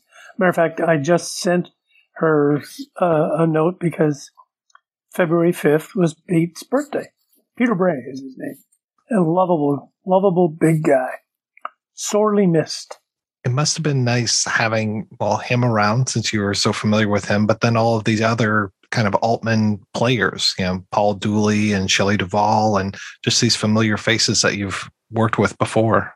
It was great, and we we all made friends very quickly because of the you know the the different classes we were taking in the, the Pilates class and the you know I don't think they call it Pilates aerobics class or whatever, and and then uh, we all did things like I had to cut my hair off. I had more hair then. I was the first one to get the haircut, and I had pretty long hair. So it was like, a, I can do it, you can do it, you know. And so, and then everybody cut their hair. But oh, I must say that meeting the circus performers and the that was really great for us lowly actors or musicians or whatever we are. But um, I have one bone to pick about that whole film. So I did B- Buffalo Bill, and Harvey and I, Harvey Keitel and I became real good friends. And Harvey wore a, um, not a London fog. It's a design that's out. It's a plaid design, but it's, so one of those raincoats. And Harvey had this old one. He said, you know, I'm going to give it to you because you like it so much because I, I always liked it. So I took it and I wore it with pride. And then for some reason I brought it over to Malta. I don't know why, but I got it over there and the Scotty was doing wardrobe as well as casting and everything she does. And she said, um, you know, we need a raincoat for the, for uh, Jeff, the reporter. You know, it's got to kind of look like an old rain. I said, well, I have a raincoat with me, but it's really, it's kind of important to me. It's a gift from Harvey from Buffalo Bill. She said, well, you'll get it back for sure. So they took it. He wears it in the film. They put a new lining in because the lining is very recognizable as whatever the name of this coat is a Burberry. That's it. So I have my original Burberry coat. Jeff Hoyle's wearing it. You can see it in the movie. You must have just seen it. He wears the fedora and he's the reporter. So by the end of the shoot, I had, you know, you forget those things. And so then I thought, oh, well, it'll just be shipped back to LA. I'll get it when I'm back in LA. So I, I called him and I said, you know, I want my raincoat back. to uh, Disney has it because apparently all wardrobe gets logged into the wardrobe department. Now, I suppose I could go to Disney, maybe see if it's still there. I haven't wanted to go down that rabbit hole yet. So I lost my favorite raincoat. Sorry, Harvey. It sounds like you just had a great time working on this film. Oh, we did. We did. It was a there was a party carnival like atmosphere at times because when you're making your own fun, you're making your own fun. You know, there was a lot of people that had. I think someone gave birth over there. Someone's wife gave birth over there, and I'm trying to remember whose. Maybe it was one of the guys in the band. It was just a really good time, and it was. We possibly lost control sometimes because of the good times, but in the end, the fun we had and the fun we made over there was so terrific. And I remember uh, Bob Evans came over and he saw one of the talent shows and he decided that we had to recreate that at the opening at Grauman's Chinese Theater and in the tent outside. So we we created this little talent show, and it was horrible. It didn't work at all. I mean, it worked in its own element, but we tried to recreate it in this at this opening night of this movie where all people want to do is look and see who's there, the celebrity look. It was quite a disaster. That was the performance part of it. How did the movie go over at the premiere? I don't think they knew how to accept it. I can't recall the reception because we were, quite honestly, I was actually, I had been charged with putting together this talent show replica in the tent, and I was very nervous about it. And my nervousness was well founded because it didn't work at all. People walking around drinking and getting food and talking to other people and looking for other celebrities and talking to other celebrities. Nobody cared about people on stage. And it was a small stage. But I got the feeling that it was, that it didn't go over well at all. That was another reason why it wasn't worth celebrating too much. We tried to have fun, but it was a strain to try and have that much fun. I don't think anybody expected that. Up until that point, I think it was the most money Bob ever spent on a film in his life at that point. I don't know the exact numbers, but I think it was 13 million or something like that, or 9 million. I, and up until that point, you know, I'd never heard those numbers talked about. yeah, I, I kind of remember being, and uh, the, they were not good reviews. I remember that. And I think it just was a disappointment at that point because they put so much into it and everybody put so much into it. I mean, I would think somewhere down the line, maybe even after I'm long gone, someone's going to come up and say, this was kind of brilliant. Because it was. Taking a cartoon comic and bringing it to life and having it make sense and be kind of a pretty decent love story and a pretty decent moral tale and you know and it, i don't know. I don't know if it ever did really well anywhere i don't follow that kind of thing anyways but but like was there was there ever a like an, an actual instance of it being Not that I'm aware of. I mean, it is out on Blu-ray, which is nice that it's mm-hmm. not just hanging out on VHS or that it. Yeah, I, I know. I can't remember if it was Health took a while. I can't even remember if Health was available, and then Quintet took a long time to come out on oh Blu-ray. yeah and then it came out in that four four thing set And then finally, Images had a really nice release, but that was tough to find for a while too. Yeah, I have the Images soundtrack. There's an album. And um, I've just recently been dealing with a company in Bristol, England. They released the Three Women soundtrack. And I got them to also release the uh, source music from Three Women. All of the, which is great. And it's on its own little separate album, digital release. It's called Wave Theory. Wave Theory, they do soundtracks. Yeah, they're good people.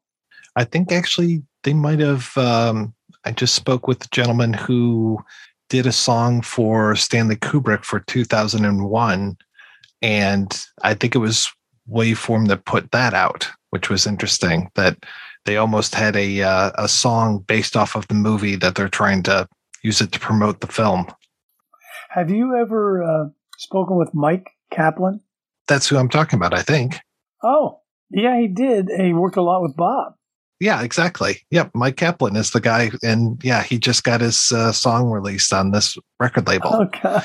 I, I knew it was Mike, but I, the last name was not coming to me at all. I turned Wave Theory onto Mike because they were looking for a different image and they loved the Bodhi Wind pictures, the paintings, the sand paintings, and the pool paintings from the movie Three Women. And so they, they got in touch with Mike through that. We ended up not using that one for the source music, but we ended up using this painting. Well, you go on the website and see, you'll love it. It's these two gals in a car driving in the desert. It's a great album cover. They're clever guys. Their their names are Dan Jones and Simon. Can't think of Simon's last name, but I think one of them writes scores, and the other one I'm not sure what he does. They're just it's just film music, and they just release it digitally. Then they'll release it in vinyl if there's a call for it. But uh, so far they they've done for me they've done the three women music, and they're working on the perfect couple music, the band. So I would love to talk to you about Three Women sometime. oh yeah, all right. Well, I'll let you go, and thank you very much. Thank you, sir. It was great talking with you. Okay, see you, Mike.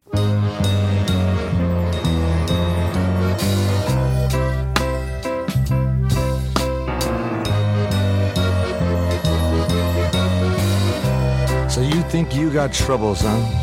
It's not easy being me. Master of me own destiny. And I hates responsibility. Oh, it's not easy being me. Oh, it's hard to be in charge. Even harder being large. But you charge when you're in charge. Oh, it's not easy being me. Left, right, don't step right there in front of me. Right, left, left, right, yes, sir, your Admiralty. Rawr. Oh, I hate him so much. Ah, it's not easy being me. Admiral of me own ship at sea. Now I know why I admire me. Oh, it's not easy being me. It's not easy being me. The problems of a large, if you know what I mean. Up next, we're going to hear from the man who played Wimpy, Mr. Paul Dooley. We started our conversation by talking about how Mr. Dooley met Robert Altman. Just I sort of drifted into it without without auditioning. I know he doesn't like to audition, so he tries to find people, and that's the reason he brings the same people back so many times. Shelley Duvall constantly, uh, uh, Keith Carradine constantly. I mean, it's a stock company of people. He likes working with them, and he has the same crew, and you all get to know each other, and it's just like old home week when you do a new movie with them. Instead of bringing you in for 10 days or two weeks or whatever the part might really be, he brings everybody on day one, and they go home at the end of it. He likes the idea of having them all there. I said to him, Wouldn't you save money if you sent some of these actors home? He said, Probably would, but I don't know if I'm going to need them at the last week or the middle week. If they're hanging around, we're having meals together, and I see their faces. I'll put them in something. I'll bring them back and put them in something. There's just a lot of improvisation and writing the script as you go along. That's how he likes to work, and that's why there's so many people in this company are old faces. That um, Henry Gibson's one of them, who's in Nashville. He's great to work with. His actors love him, and he loves his actors. Yeah, I was very curious about the improvisation and as far as how much is even written down before you start a project like a wedding or a perfect couple. Wedding was written sort of scene by scene. The actors didn't know what their parts are going to be in the middle or the end of the movie. We'd get new pages a day before, and then they would work on them at night and make just enough pages for the next day. It was very easy because wedding it took place in a big mansion. There were two days in a church getting married, and everything else happened in a huge mansion on a lake in uh, north of Chicago. So we'd be in, in the dance room with the orchestra, then we go to the gift room with the gifts, then we go to the another room, and they're all just like do everything in one big room, and then move to the other room. And then there would be certain other situations in the kitchen or the dining room, and it was all kind of chunks of places to go and improvise. But we knew our characters, so it wasn't hard. He knew what we knew what our attitudes were. He's great to work with. You worked on the Jules Feiffer play you were talking about, and obviously he It was wrote, called Hold Me, was just the name of one of the sketches. and obviously he wrote Popeye. I was curious, what was your relationship like with him, and what was he like? I did a play that Jules wrote. Actually, I knew him before I ever worked his any of his scripts. He lived about a, uh, across the street, one block up from me, and I knew him socially. And my wife was best friends with his wife, or his first wife, anyway. But then I got into a play he wrote called The White House Murder Case, directed by Alan Arkin and full of improvisers. Almost all the actors are improvisers. It had Paul Benedict in it, had Richard Libertini, it had Bob Balaban, and it had all these people, Andrew Duncan. And since Alan is an improviser and they're an improviser, we, we had to stick to the script because Jules was a very well known writer. But there was a great sense of, it was a feel of improv because that was our background. And we would learn lines that were just written on the page, but as we did them, they tended to feel like improv because we have a tendency to overlap lines and, a Broadway play often is so careful you, you don't speak till your other actors finished. Or if you're on a film, you leave them room to cut. You never overlap in a movie because they want everything clean. We brought a kind of a, an immediacy and a, a normal sound to our acting, even with a script. Anyway, I then uh, I, I did a, a couple of other things with him before we even got to Popeye. But he was a boy cartoonist. He grew up uh, reading Popeye, so he was the perfect person for it. And some scenes in the film are just right out of the old comic strips. I remember as a kid, I was maybe 14, I'm reading Popeye. I suddenly realized it was a continuation of a story where Popeye, for about a year, was looking for his father. So it's kind of a story in a comic strip. And when he found them exactly, exactly like each other, he put that scene in where he says, "You is me, pap." He says, "I ain't nobody's pap. He ain't got North Springs that I know of." He said, well, "Look at the squinky eye." He said, "What squinky eye?" Look at bulgy arms. What bulgy arms? So that was Ray Walston played the father. I clearly remember it from when he found his father in the comic strip back when I was a kid. I love Jules. He's great. I'm still in touch with him. Oh, good. Is he doing all right? Because I haven't heard from him in forever. He, lives on Shelter Island, which is at the end of Long Island. There's another tiny island out there. You take a little ferry boat for five minutes to get to Shelter Island. And we're about the same age. I'm 94. My birthday was the 22nd, just two days ago, three days ago. And Jules is close to that same age. Right now, uh, I wrote a book, and right now, my assistant and I are reaching out to people I've known over the years to give me a read the book and give me a quote for the back of the book. You know, hope that they say wonderful, thrilling, touching, hilarious. But it's really just a memoir about my young life, my early career, and all the stuff I've done. Do you have a title already? It's called Movie Dad. It's kind of based on the fact that I played the father in films of uh, for um, about 25 actors. Many of them famous, some of them not so famous. Julia Roberts, people like that. Then there's a picture of me and Molly Ringwald and 16 Candles on the cover. That was kind of the one that kicked off my being known as his father. I turned it in about four months ago, and they told me it'd be published in October. I don't know what they're doing to it, but those are their rules. I just started in pandemic because I didn't know what I was going to do with myself. And about four or five years earlier, I'd done a one man one man show out here. Uh, it's about an hour and a half, and and drew from that and expanded on it. It became a book. Doing that film, Popeye, was the most magical experience I've ever had because uh, we we were in the island of Malta, which is a terribly small island in the middle of the Mediterranean.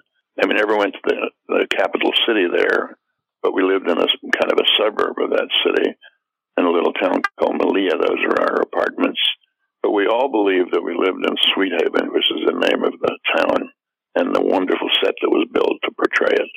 You have 12 hours shooting in, a, in an imaginary town. Then you have lunch, and then you watch the dailies from the day before. You're just infused. You're just, you know, you're nothing but that film and that town and those characters. So we all felt we lived in Sweethaven. It was built from scratch, from nothing, nowhere. There was nothing there. They, the set designer just built it all. He went there six months early. He bought uh, new lumber from Canada, cheaper there, sent over. And then they distressed it to look like a hundred year old whaling village. It was wonderful. It just we were just uh, all caught up in it. And he hired clowns and acrobats and stuntmen and actors good at humor. And there was Popeye. There was Robin Williams and Shelley Duvall and Ray Walston was his father. Tell me about the outfit that you had to wear because you're not that big of a guy, but Wimpy definitely is. Oh no, I was pretty trim in those days. First of all, it's made of quilting, and it's a it's a, a fat suit they call it. It's a pair of pants and on top, uh, coming down the arms to the to the uh, wrist, and it's very fat because it's fit, filled with cotton or something. And then uh, a heavy jacket and big pants. And I'm a size 12 shoe, but my shoes are a 20 size 20. Papa had the big shoes. Olive had the big shoes. Castor Oyl, Olive Oyl's brother, had the big shoes. And a lot of the actors had these big, specially made shoes. And they stuffed the ends of them with cotton so that you wouldn't, you, your foot wouldn't slip around. You know, they made it fit you by putting cotton in the ends of the shoes. But boy, you dressed up in that costume. You looked at it. You really were the character. They uh, shaved off my eyebrows and built fake eyebrows a little higher to make it look like I'm constantly surprised, and a little tiny mustache, almost like Hitler's. You don't know what color Popeye's hair was in, in the cartoon or Wimpy. They're just little lines, little drawing lines. So they made us both have a kind of a light redhead look. Popeye had a, what you saw of his hair was just a little above the ears and it was slightly red, and mine was too. Popeye in the cartoon just has four lines coming down from his big nose. Couldn't do it with four lines on film; it wouldn't be visible. But it was pretty small, pretty small, just a little brush, like a little toothbrush almost. Most fun I ever had, really, and uh, it's because of all the other people. Did they have to do something to your face to make you look heavier as well? No, they didn't. I think I just tried to act fat because I have some pictures of me in between scenes. I mean, a day before, some day before, we went there kind of a week early, and there's a group of the whole group of us uh, singing a song. Actually, it's very trim.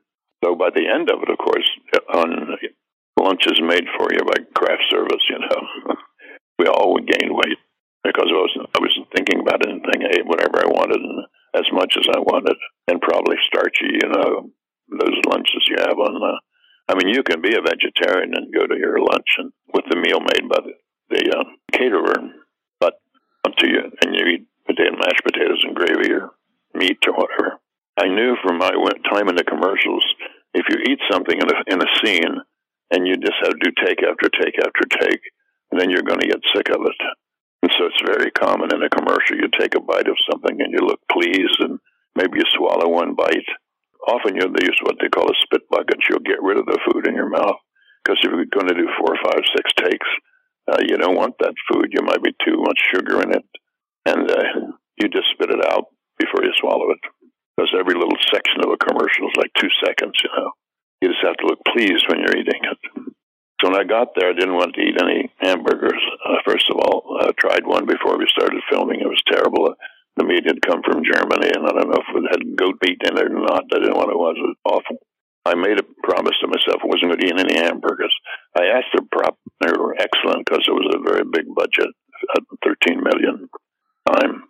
It ended up 20 because we went over budget.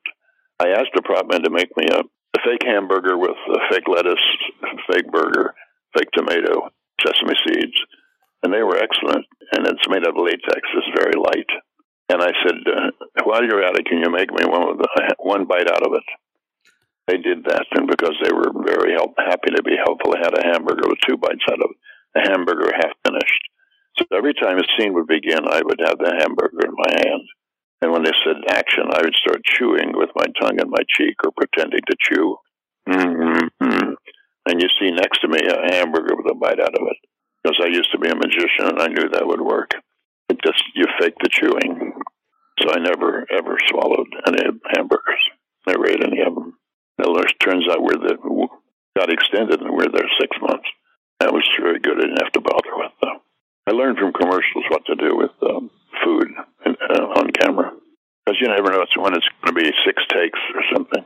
Or even in the movies, they don't eat very much. You've noticed people having dinner, um, you don't see them eating very much. You see them move the food around on the plate. but nobody eats a lot of food in a in a movie scene. You know, if you see Billy Crystal and Meg Ryan, you know, yeah, they're talking. Maybe they'll take a little drink of coffee or something, and it will just be tea. They don't waste a lot of time eating food in a movie. Bob Altman told me the hardest thing to shoot in terms of angles is a poker game. Five guys or six guys, and where are they looking, and what's the look, and how does it match? Are they looking at actor A or actor B or actor C? And the eye the eye line has to be correct. They said it's hard to shoot Thanksgiving dinner, and it's hard to shoot, especially a poker game. But then you have to try to find the right angles, the right angles, sight lines they call them, eye lines. We had a great time uh, making them. Made a lot of friends. Still know a lot of them. Well, I was going to ask about some of the actors that you worked with. Obviously, you'd worked with some of them before because you were talking, you know, Robert Altman likes to use his stock players, but there were some people in Popeye that I don't think he had worked with necessarily before, and I was curious. It was very big cast. Actually, were 50 actors in Popeye. Some of them silent without lines, but he got actors from Italy because uh, Malta's near Sicily. Uh, it's out in the middle of the Mediterranean, but the closest place is Sicily. So we had some clowns that worked with Fellini. We had Fellini's cinematographer, uh, Giuseppe Rotunno. So we're right, very close to Italy, and we had Italian. The guys who made me the hamburgers were Italian. We had a first AD because there's so many people from Italy. We had a second AD who spoke Italian, and I had studied Italian in, in college, and I was pretty conversant, and so I could talk to those people. We had stuntmen from Italy. There's a guy, for example, that is on a ladder up against the side of a building, and, he, and it starts tipping over, and he balances it with his body. It's part of a circus act. It's like a stilt walker kind of thing. You only saw it for one moment, but he was one of the stuntmen.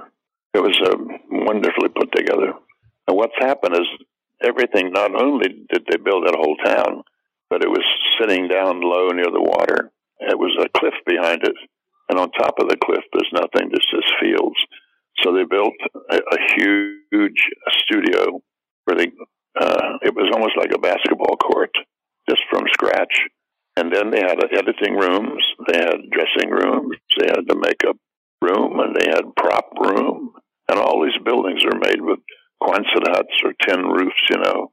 There must have been six or eight buildings and uh, recording studio where Harry Nilsson, who wrote the music, was there, and he would record music, and we would do it live, and and we would I would have him. I did one song that was cut from the movie, wimpy song, and I had a thing in my ear called an earwig, and I could hear the music. I could sing along with the music in my ear to keep uh, keep the time. I didn't end. It didn't end up in the movie because the movie got to be too long. But it was a great experience and uh, ambitious.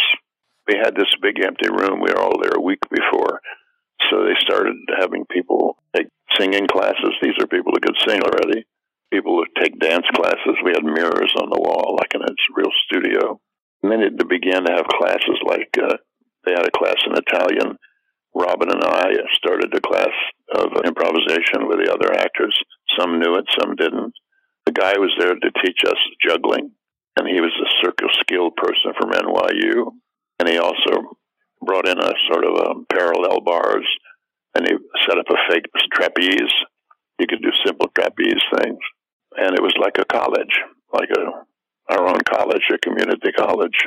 And four four people formed a Dixieland jazz band. Just classes all the time. After we saw the dailies, so anybody who wanted to come to a class. It was like living in a whole new universe.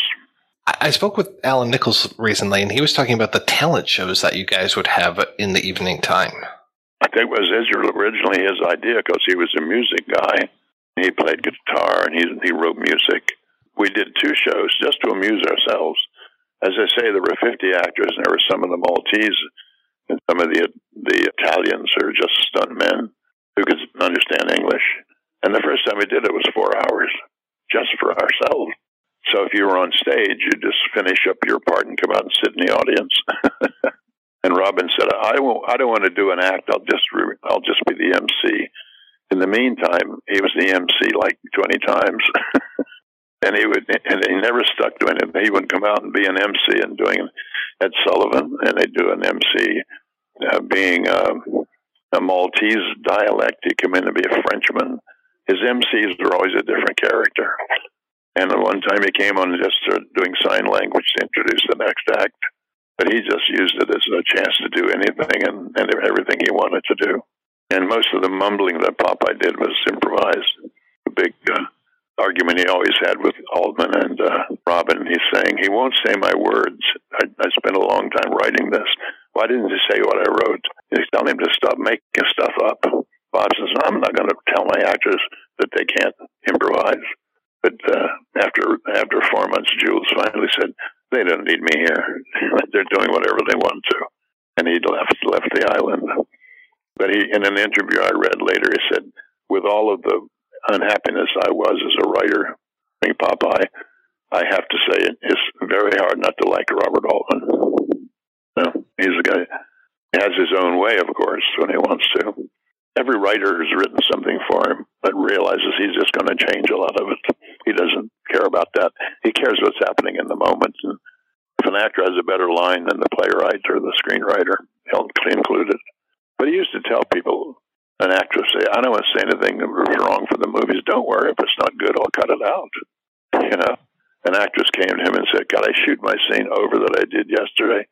Why? She says, "I didn't like the way I my nose looked or something." He says, "Well, I won't use that part." Or, I didn't like the way I put I scratch my nose or I touch my ear, I touch my shoulder. He says, "Well, I'll take that out. I'll cut away from that and look at another actor while you're doing that, so you don't worry." She actually said, uh, "I would even pay for the day if you would." This was not Popeye. I would. Uh, I even pay for it if you would redo the scene because I think I could be better. No, no, you're going to be fine. He talked in a very diplomatic way to her, but his thinking is, I'm not going to shoot a scene the next day because you're unhappy. I'll cut around what's uncomfortable. If it doesn't look good to me, I'll take it out. Told her I'll be on another actor while you're scratching your nose or whatever. Female actors, more than male actors, are very concerned about their makeup and their look and their hair. Most men don't give a shit. I mean, leading men might. Robert Redford. I'm a character actor. I don't care what it is. I was 49 when I did my first movie, so I was already naturally going to be a character actor. But Biden gave me a romantic lead in my second movie with them called Perfect Couple. It was a basically like a rom com kind of thing. I was a bit foolish, but I was the guy, the hero, who got the girl. What's nice about him, if he likes you in a small part, he'll give you a big part. So he has always been a fan of my acting. But when he said Jules, he always did his own casting, but he said the Jules, it's going to be hard to find a guy to play Wimpy. When the movie was being planned, I heard that Buddy Hackett and Dom DeLuise were having their agents call him about Wimpy. He said, uh, Jules said to him, use Paul Dooley, he's great. He can do anything. So he got a quote from him the other day from my book, and it says, I wrote the part Wimpy for Paul Dooley. Turned out to be perfect. Quote that he gave for the, my back of my book. And I reached out to old friends. Alan Alda's reading it now, and he's going to give me a quote. Joe Mantegna, whom I know and worked with, uh, has read it, and he's given me a quote. And Jules and uh, a, a few other people. Um, Leonard Maltin, the film critic, has read it. He lives in my neighborhood. And he's just came out with a book called Starstruck, which I'm reading right now. Just to give you a little preview of my, the arc of my life. I fell in love with Buster Keaton when I was 15, watching an 8 millimeter screening of a couple of his shorts. I, I idolized him all my life. wanted to be an actor because of him. And he used to make uh, silent movies in high school and college, you know, with the custard pies and the canes and the derbies and the top hats and all that stuff. And then 30 years later, I meet him and get to do a commercial with him. So there's a through line in my book and a through line in my one man show where I talk right to the end about the influence on me of Buster Keaton. You know, because Robin passed away and because Shelley has mental problems, uh, I'm the main person people call in the 40th anniversary of Popeye. I did 20 radio interviews and about 25 Zooms. So I'm the the last available person from the cast of Popeye, sort of. I don't. I think yeah, Ray Walston also passed away. But we were the four principals but I've done a lot of it, and that's that's always very enjoyable because it, there's always other information that uh, I enjoy talking about because people don't know behind the scenes of Popeye very much. But it's also a little more popular now than it used to be because I get mail from people say I saw it when I was uh, 17. Now my kids are watching it. I have grandkids who've seen Popeye because it's kind of fun for uh, young people as well because there's so much zany kind of uh, comic stunts, you know, people doing flips and falling over. And there was a group of clowns up in San Francisco called the Pickle Family Circus, and Bob hired them outright. Uh, most uh, circuses have a clown, but they have a lot of other acts. This was a very low budget one that traveled around, did shows outdoors, but they had three comedians and three clowns who were the stars of it, and they hired all of them who were in the uh, and Bill Irwin was one who later became famous on his own. And he, very early before people knew him, he was on SNL maybe in the second or third season. And they got a little film on him out on the street walking in a way that was almost dance like or silent movie like. Very skillful. He's he's uh, reminiscent of Keaton You know, he's not too big. He's rather subtle. The kind of clown that just sticks his tongue out and waves his hands or anything. He's an artist. He received the MacArthur Award of fifty thousand dollars just so he could concentrate on his art, not have to work. That's that's early on after his first Broadway show. He did about three of them. I saw him about five years ago in New York, off Broadway, doing his latest one. Is was called uh, Old Hats. He and another guy named uh, David Schreiner, I think, was in it with him, and it was all clownish and all silent. I said to him afterwards, "You were great." I said, "I hope I, I want let me know when you're going to do the next one." He said, "I don't know these old bones. It's not the same as it used to be. it might have been 20 years later." I just had one more question for you, which was, um, can I get a refund? That's my most, most famous line. When that film first came out, the truck drivers used to hang out the window seeing me on the sidewalk saying, refund, refund, refund. And in my family, my, my wife is very funny. She's a writer, and my daughter is a writer, and have a great sense of humor. Anybody in our family says something like, uh, oh, that's just a reboot or it's just a rehash. The other person says, reboot, reboot, reboot. Get this car off my lot. The other famous line that the people remember is, uh, I don't want any, any any food in this house. It's Thai food. I don't want any any in this house. I want American food. I want French fries. And that's the best part I ever had. Better than Wimpy. They gave the billing to the four young boys who rode the bikes but I was fifth billed, but the point is, he, he was almost the most important character in the movie, except for my son that played the, the lead biker, Dennis Christopher. But that was a great movie, and I, I still dine out on that movie. I meet a new director for a meeting, and he'll say, "I saw, I saw Breaking Away in film school. You were great." So it's still my calling card. But uh, you know, now that I'm 94, when the pandemic may be over someday, there may not be that many parts for a guy my age. 75. My grandpa can be 75, 65. I played grandfathers as well. But that's okay. I've done enough. I have 215 credits. The other one that you were in that I grew up with was uh, Strange Brew. Dave and Rick are improvisers from Toronto. They they came to New York to see me. They were in New York and they happened to go to the show called Hold Me by Jules Feiffer when I met them up in Toronto to do the movie, I said, How did you think of me for this? They said, Well, we knew you were an improviser. I saw oh, you do this thing that written by Jules Feiffer. And I said, This guy can get laughs even without jokes. But of course, Jules wrote it all. It was character humor. But I, I got to meet the great Max von. I asked Max, Why are you doing this comedy? You, you, you played God, you probably played everything. who played the most impo- the most important characters in the movies are always you. He says, "Well, I got a script from it. I l- looked at it. It was lying on my desk. I didn't think I would do it. It was crazy, a crazy story." Then my son saw it and he said, "Oh, oh my God, it's the two Canadian guys. It's uh, Bob and Doug McKenzie." He said, "It's Bob and Doug McKenzie. You got to do it, Dad. You got to do it." But Max von Sydow was a wonderful man, but he was a little humorless but he had a lot of power, you know. He had that kind of power that someone like Orson Welles has. He'd say to me at some point in the evening, say, Paul, would you like to go? Maybe have a cup of coffee or get a bite to eat. And to me, he sounded a little bit like Bela Lugosi because he had that kind of voice. That, uh, it was his regular voice, but it sounded very important, just as the, the Bela Lugosi was. Good evening, children of the night. He said about something about wine. He said, I never drink wine. It was the biggest ham in the world. I read once a whole story about him, and it said when he was young, he played Romeo on stage. Can you imagine? I through yonder window breaks, tis the east, and Juliet is the sun. I was on a radio show once for a guy. I talked about him playing Romeo. I just used that line, which is one of the first lines in the balcony scene, and I ad libbed something. So it goes like this uh, Not light through yonder window breaks, tis Juliet. Tis the east, tis the east, and Juliet is the sun. That's the. Oh no, not the sun. I got to get back to the coffin. It was always making fun of him. And in college, I formed a comedy team with a guy, and we used to make make parodies of things, and we always loved him. He was a guy we always liked to make fun of.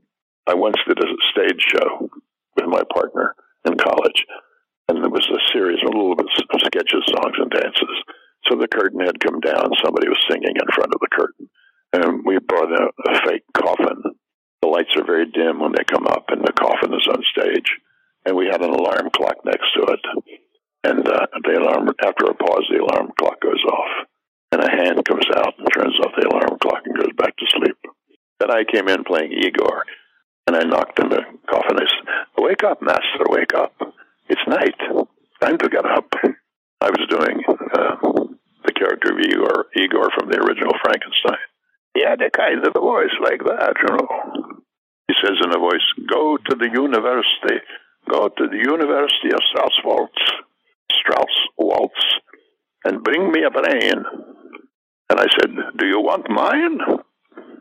No, bring me a new brain, a fresh brain. I was in love with him as a target all through college and high school. Anyway, I'll let you go and you'll let me go. Yeah, well, I hope we can do this again sometime. This was such a pleasure talking with you. Take a year off and call me again. What if I could read what's in your mind? Wouldn't you say there's a friend of mine? Who wouldn't you prepare yourself to pay? One who would explain the things you'd really like to say or hear like younger. I could explain that hunger, just a state of mind.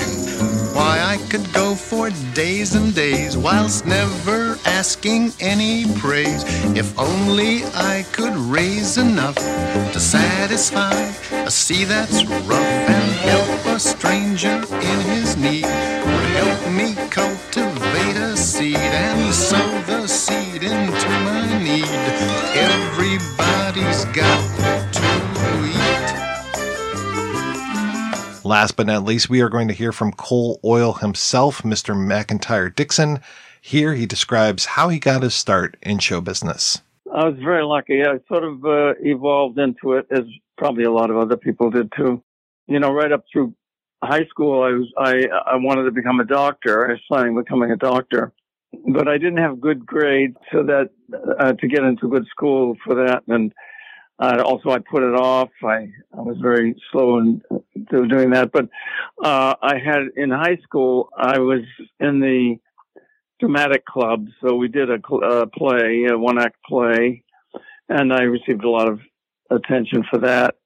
And then I was in the Gilbert and Sullivan Society, and I did two Gilbert and Sullivan operettas because I I played the violin, and so the music teacher liked to ask you know musicians to be in the Gilbert and Sullivan because they could handle music more. So I made a big splash for that in high school. So that was sort of behind me. Uh, um, uh, then when I got to the college decisions, I was accepted conditionally to BU. My my grades were low enough that they they accepted me uh, conditionally at Boston University, but nobody else wanted me. But uh, Emerson College, which is in Boston, which is you know become quite a school now, was was quite easy to get into then, and it had it had uh, of course drama. So I applied and was accepted by Emerson, and um, I didn't want to take the chance on majoring in drama. I minored in drama and majored in English. I thought in the back of my mind, maybe I'll become an English teacher. But over the years, I've received enough encouragement so that uh, after I, I went in the army after graduation, and then I went came back to Emerson as a graduate student, I still was receiving enough recognition and appreciation to maybe to, to really think seriously of of uh, committing myself to it. So I made the big move to New York, which was the big important move. So I had I had college friends and people I knew in New York. That was very helpful to to have that, and and uh, and I then it just everything just went like magic for me. Really, when I look back on it through the years, one job just led to another. I think I only I only worked for one year. I think my first year in New York, I only worked for for an, a job other than the theater. I just kept making wonderful connections. I, I really, really consider it extreme luck because I was not that ambitious. I didn't have much drive or I wanted things to fall into my hands, and they did. it was much easier then. I feel very much for actors today because it's much harder uh, the, financially. Of course, you know, money's all relative from the years, you know, like from the 50s and this, but it just seems as though I could get along on very little money and could go on, you know, from job to job. And uh, I was also fortunate enough during the course of time to be able to get enough commercials, which I then designated as my day job. So that was my, my job outside the theater was doing commercials and commercials supported me a lot between acting jobs. That's the story for me, which was uh, a very, very, very, very lucky one. I seem to remember reading that you wrote one called Stewed Prunes back when you were in your late 20s. That was a friend of mine from college. We used to clown around in college a lot. And I said to him, like, you know, can we, uh, maybe we should form a comedy team. And he said, oh, great. And we, worked on that. That was one thing that didn't go smoothly. Uh, we worked on trying to work up a comedy act. And uh, it's interesting at that time because there were no comedy clubs. The big hope you had was to try and find an open mic somewhere in a, a in a bar, you know. And we our business was to get into a bar on the weekends and in the Bronx or somewhere and try out our act. We just made no progress on it, so it it sort of went dormant for a while. And then somebody came to us and told us about a coffee house in the village and this is when the coffee houses were making a big transition from beat poets to actual shows. People were doing little plays and uh, stand up stuff. So they mentioned this coffee house on Bleecker Street was looking for a show. There was a connection. We had a connection. So the guy that was directing us had a connection with them. We asked somebody else from college to join us, Linda Siegel, so there were three of us originally. We just, we just put together this little improvise. We improvised everything. We didn't really write it down. We we improvised all the stuff that we thought was funny, and we opened in this coffee house to you know an audience of five or six people a night. But then a New York Times critic, just in the first week of our run, he went down to the village to write an article on the change from beat poets to theater and he wandered into our show and he ended up writing the whole article about us with a picture from our show and everything. And then, of course, we were filled up every night after that. There were lines waiting to get in, and that really launched us.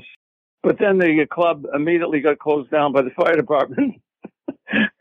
so, so we were we were in the lurch, but the uh, Circle and Square on Bleecker Street at that time producer Ted Mann had seen us and, and he also knew us. And he offered it, us to perform at the Circle and Square on the off nights from the show that was there. So we did Monday, Monday nights and Saturday matinees.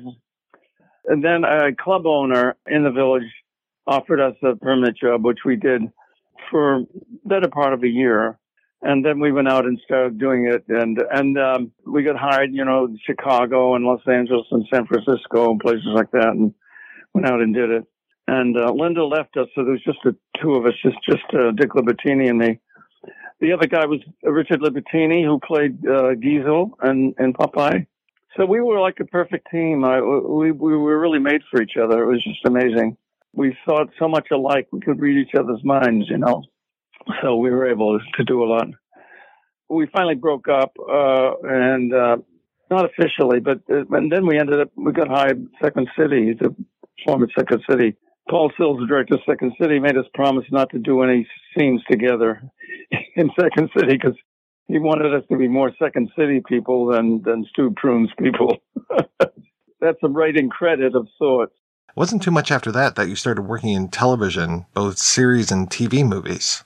1960 was the first we ran the show, and then 62 I was at Second City, and then uh, yeah, I guess around 63 things started happening. I got my first Broadway show, I think it was in 1964. TV uh, stuff and the theater all worked together. Didn't really get into films too heavily until my later years. I did an occasional movie here or there. Finally, by the time I was in my uh, 50s, maybe even or late 40s, I started doing uh, movies more often. I really love some of your early film work like Alice's Restaurant or Between Time and Timbuktu or Fire Sale, which was really hard to find for a lot of years. Yeah, yeah, it was Alan Arkin directed that. Well, I love working with Alan. Uh, I, I'd known Alan from Second City. We didn't work together at Second City, but I knew him from there. And uh, I did two plays with him and uh, and that movie, and so it was great working. He was a lot of fun to work with. We had a good, really good time doing that. And because Libertini was in that too with me, we were both in that. And Timbuktu, that was the TV movie, I guess, PBS, I think. Didn't Bob and Ray have roles in that? Yes, yes, they did kind of a cameo in it. Yes, yeah, it was the lead was a very interesting actor His name I won't remember now. Very Irish name, and he was a very interesting actor as well in the theater. He was well known, and uh, yeah, it was a Kurt Vonnegut story, right? What was the first time you worked with Robert Altman? Was that Health? Yeah, and that's where Paul Dooley. Paul Dooley introduced me to Altman, and of course, he didn't even ask for auditions. He just just sat and talked with him for a few minutes, and, and he hired me. and and then he liked very much what I did in health, so it got me into Popeye. With Popeye, you're what, maybe 50 in that, but you look a lot older. What did they do makeup wise to you? Uh, no, uh, not too much. I think probably the costume probably helped. It was kind of sloppy kind of costume. I had just done a film um, called Red with uh, uh, Warren Beatty. Uh, We shot it in London, and uh, there was an actor in that who was an American expatriate who'd been working for years in London uh, as an actor, but he was American. And he had these kind of interesting bags under his eyes, and I love that. So then I asked them uh, to give put bags under my eyes, so that might have helped. I don't know, made me look older. Yeah, and that was um, Altman's uh, right hand person. She was really oh Scotty. Her name was Scotty Scotty something. So she she supervised the costumes. I mean, she was did everything for Altman. I don't even know who designed them uh, actually, but but she was very much in charge. I think she might have been involved in designing the costumes. She uh, also took care of things like my hair. There was a uh, I, I I can't remember what job he had. Was he a cinematographer or a uh, some kind of worker in in this previous film they had done? And he had a certain look to his hair, and she she wanted to image. She imitated that. yeah, had, had them imitate that. I think it was one of the producers in one of the films that they did. Popeye was fantastic. It was and beyond uh, wildest dreams. Altman had this. Uh, I'm sure you've heard this from other. I don't know if you talked with anybody else besides uh, Paul Dooley about it. Yes, I spoke with Allan Nicholls. Oh yeah, Allan. Gosh, yeah. I did a movie with Allan later on. Allan directed a movie with with uh, Meat Loaf. Ringer. That's right. So so so he he was very much influenced by Altman. So he was as much fun to work with as Altman. But Altman had this great style of working. Uh, very unobtrusive.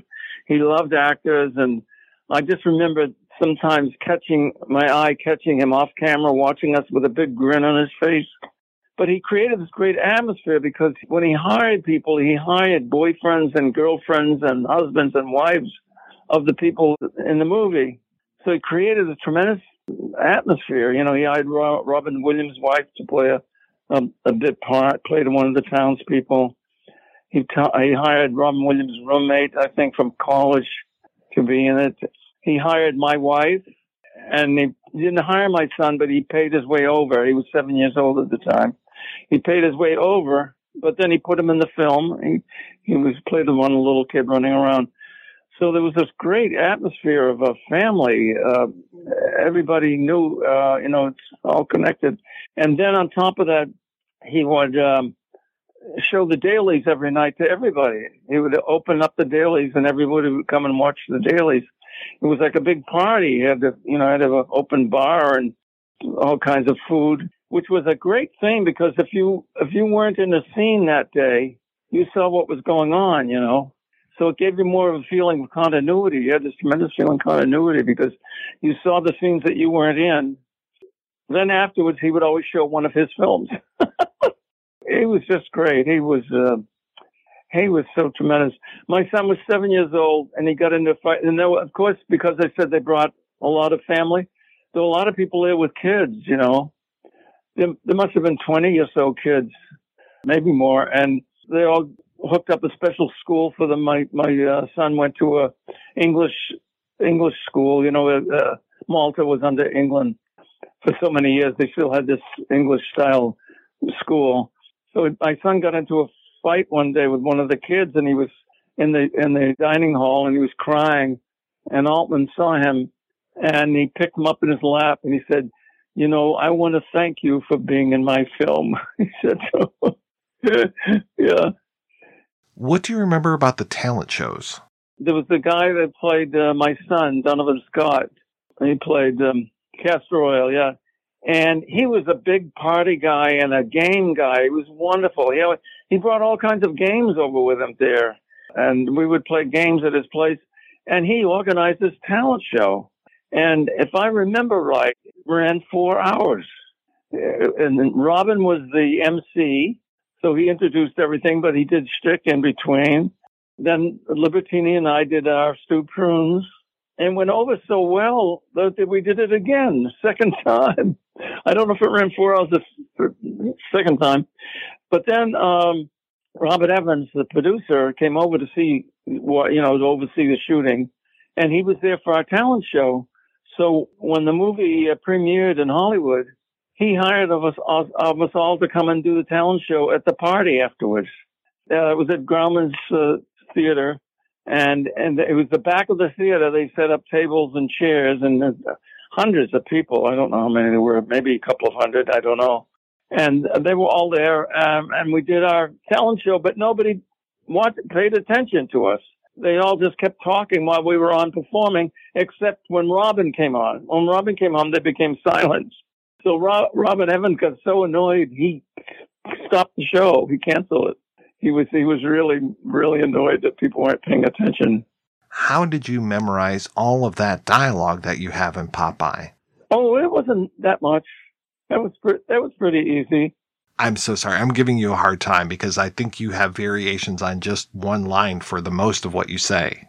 Oh, oh, you were oh you were joking. Uh, yeah, yeah, yes, yes. You owe me an apology. Whenever I call Paul Dooley or he calls me, he always begins with that line. You owe me an apology.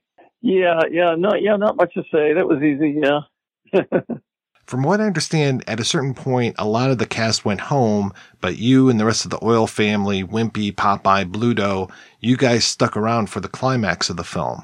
Yeah, the bulk of the company was there for four months, and and then we stayed on for two more months.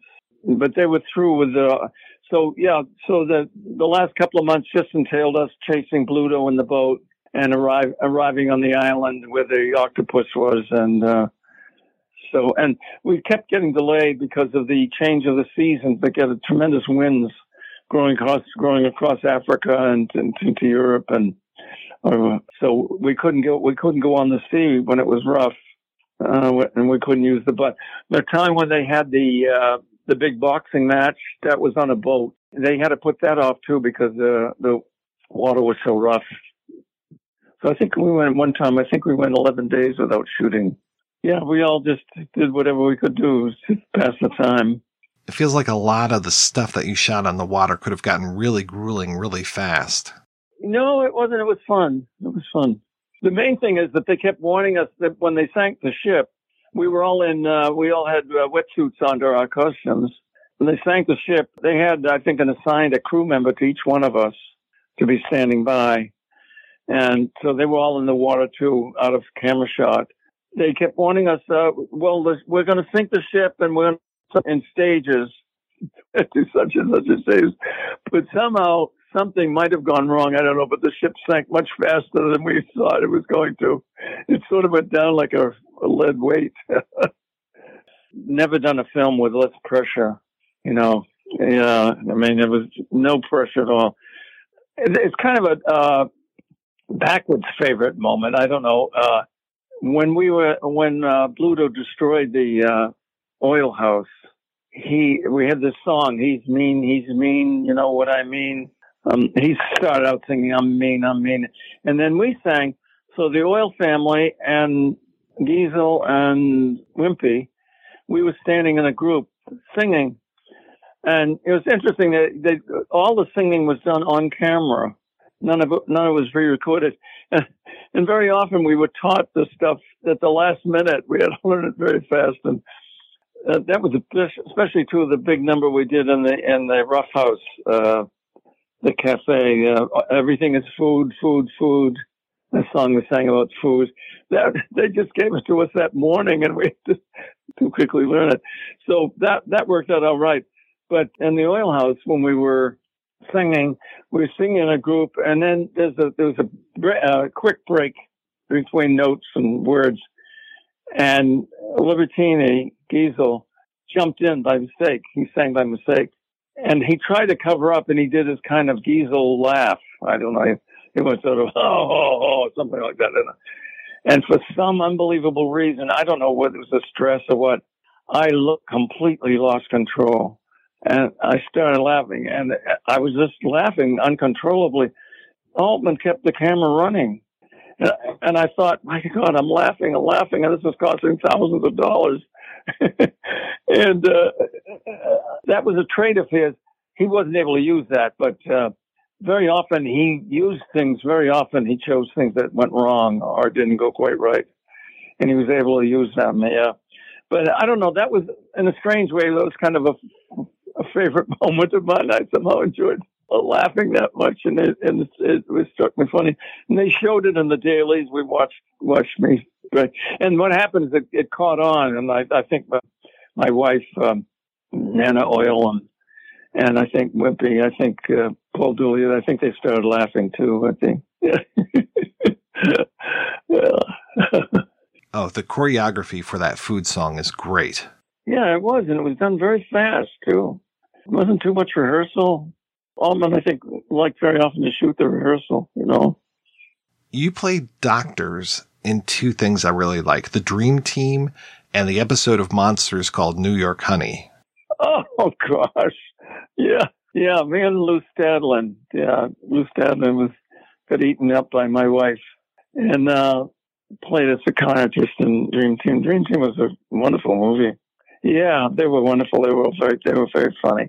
Except for uh, Christopher Lloyd, he, he uh, the little I was around him, he was very serious.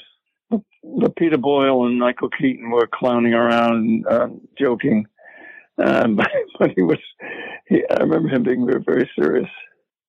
Looking at your work, it feels like you bounce back and forth between film and theater a lot. Were you in a different production every single year? Yeah, it's true. I was, and uh, my income, as I remember, was pretty much balanced. It was pretty much equal. Of course, I would have to work many more weeks in the theater for the same income I worked for a few days in a film. But uh, yeah, I did. That's that's one way I was very lucky. Yeah. We talked a little bit about Alan Arkin before, and you were in a production of Little Murders, which I know he directed for the screen. What role did you play in the stage version? I played uh, the father. Alan also directed the original production on stage and it was really, really brilliantly done. Let's see if I can remember his name. Uh, wonderful actor. Wonderful actor played the father in that production. Oh, was that Vincent Gardenia? That was him. He played it on stage too. Yeah. And I was very intimidated because I thought he was so brilliant in that part. And uh, I mentioned to Jules Feiffer how intimidated I was and everything. And he says, yeah, yeah, he, he reinvented the part. He said, because he he wasn't really right for it technically, but he he made it his own. They really, yeah, he was really wonderful. I'm trying to remember some of this. I can't remember some of the other people that did it with me. But yeah, Linda Lavin was in the original. Yeah, I'm glad they made a film of it. Uh, I think the film was as good as was. Now it's funny. Uh, I'm remembering as someone who played the son in it. He played the son in the in the movie. Jon Korkes, I think his name is what I heard about him is interesting is he got that part because he helped as a reader in the auditions, and he was just brought in to be a reader. And they just they they decided to use him. Yeah. Over the years, what have been some of your favorite parts to play? The last role I did in New York uh, was in the Fantasticks. I did for eight years, off and on. They, they, it was great, great job because they would let me out to do other things. I would go get out all short term things. So I went, I got out to do Shakespeare in the Park. And then I got out to do do a play at the Huntington in Boston.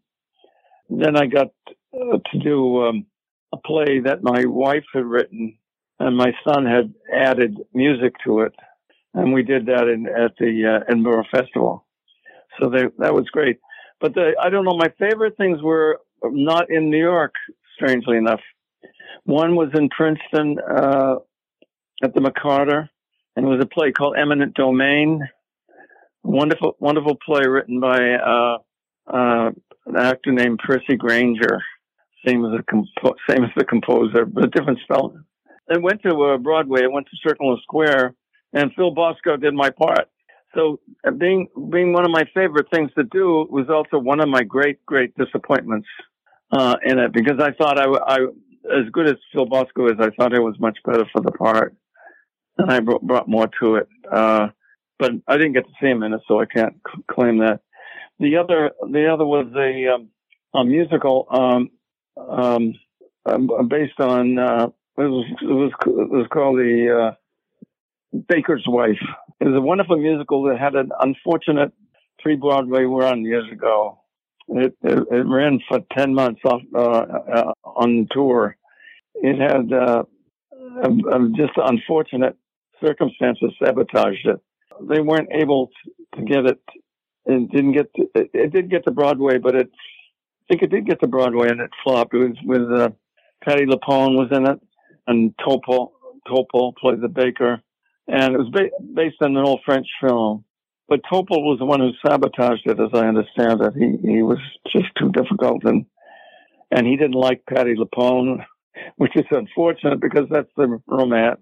The composer, whose name I cannot remember now, I should remember, a very famous composer, wrote he wrote Pippin, he wrote Wicked.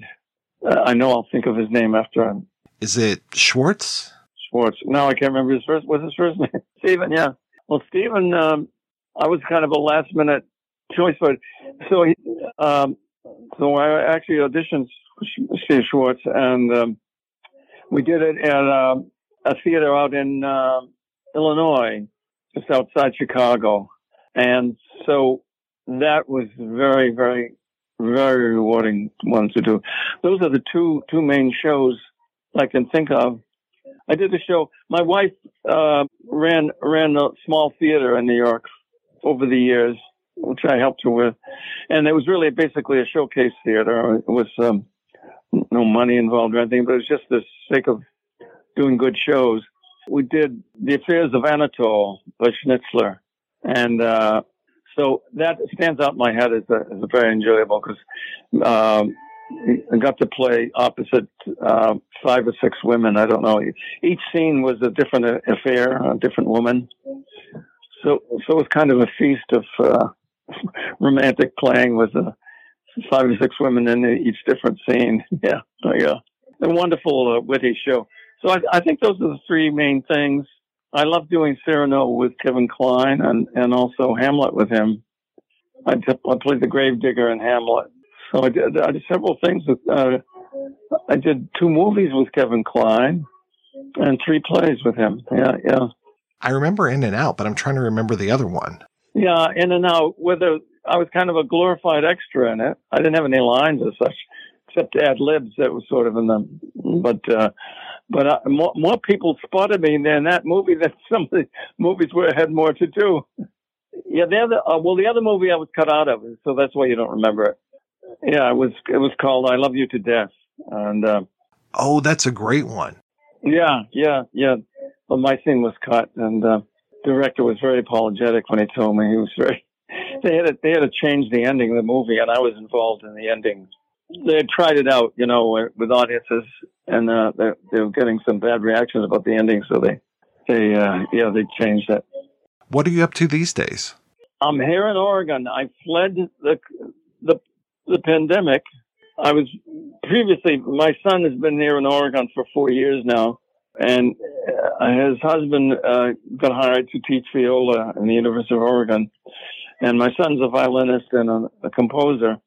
So they moved out here, and then I spent several visits the first year or so, coming out here on several visits, and then when the pandemic came, he said, "I think you should come out here right away." So I came out, little knowing that I would be already now over two years here. so I have this empty apartment back in New York, and um, what I'm doing mainly with I'm doing great projects with him. Over the years, I've done quite a few of these projects. He writes pieces for music and narrator, and uh, some he's adapted and some he's actually written originally. But so we started out with uh, the Happy Prince by Oscar Wilde, and that was for violin and viola. And then we went to, to some other things. We expanded to a string trio and a narrator. We did uh, one of the tales from Canterbury, uh, Canterbury Tales, and that was with a sextet, a, a string quartet, piano, and a bassoon. Then he wrote an original piece. I mean, it was originally his writing of it was original. It was based on uh, Daedalus and Icarus. You know, Icarus, Icarus who flies too close to the sun, and and uh, that was a beautiful piece. He wrote that. And that was for a string quartet. And boy, he uh, over and over he did anything. And I think I told you that. Um, although I haven't done it on here, but one of the things he wrote was that play my wife wrote, and he made him, himself. It's a two character play. I played the devil visiting this terrorist on the eve of the uh, terrorist act he's going to commit. So he played the young ter- terrorist and the uh, and viola and violin. So it would break into music all through the play uh, with violin and and viola, and his partner uh, played the devil. We made him the devil's assistant. He had no lines, and it, it, we added him so he could play the viola, and they would play the music. So he's kept me pretty busy. We're we're doing a project next month where we're going to do uh, part of the, that play about the devil and the terrorists, and it's it's going to be in the same program with two uh, amazing amazing singers, baritone and soprano. He's he's adapted some uh, fam- some famous, not all famous quotes and great sayings about peace by famous people, and uh, they're going to sing. They're all set to music. They're going to sing them. So it's going to be part of the program. The other part is going to be the devil and the and the terrorist. Mr. Dixon, thank you so much for your time. It was really a pleasure talking with you. Oh, you're very welcome. I enjoyed reminiscing. It was fun.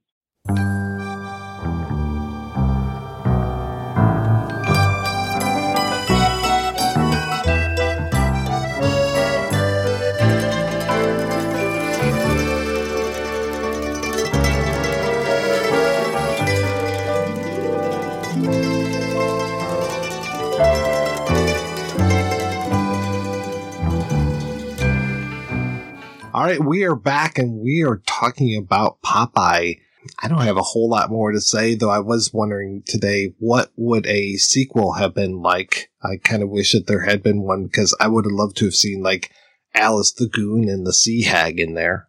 Yeah, it would have been fun to see some of the uh, the islands that uh, that uh, the, during the um, the later years they they kind of populated them with like like you said the goons. My God, like uh, and uh, imagine they could do that now. I, I I shudder to think in like 1982 what the goons might have looked like, unless unless the Henson Corporation was involved. You could do the old thing where remember like after um, Mash, the TV show, they did something called After Mash, where none of the leads were in it anymore. So you could have some of the supporting characters carrying it. If I take that back because the supporting characters were so good, I'd watch that in a minute. Got a fake documentary about the lives of the Sweethaven residents, a la The Office. And Richard Libertini as Geezil. Oh my goodness, so good. Fui. I was so glad to hear how Libertini had worked with uh, Dixon and uh, Dooley. So just some of those stories. I was so glad to talk with those guys. And, and again, given like what, like one real scene, Richard Libertini, like uh, he's at the dinner scene as well, but just that in- interaction with Popeye at the beginning, like burned into my consciousness. Bluto, not so much. Anyway, I'm sorry. Go ahead. Are we aware of any behind the scenes documentary? I mean, like EPK stuff or anything from that? I've never seen anything. There's just a lot of photos. I haven't seen any real footage from behind the scenes which is crazy because you got to figure everyone had like a you know an eight millimeter camera or sixteen, you know, just like home movie stuff. Like, where's all of that? Unless it was just straight up banned. Don't you dare take out a camera.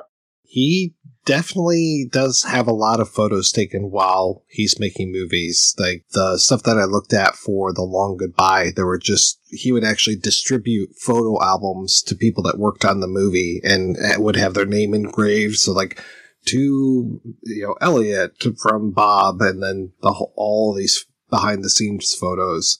So there were a ton of behind the scenes photos, but most of them are actually on the Blu-ray, so you can see almost all of that, like the the striking image of all of these Popeye arms going across a table, and then two Robin Williams heads next to them. it's like, oh, nightmare fuel.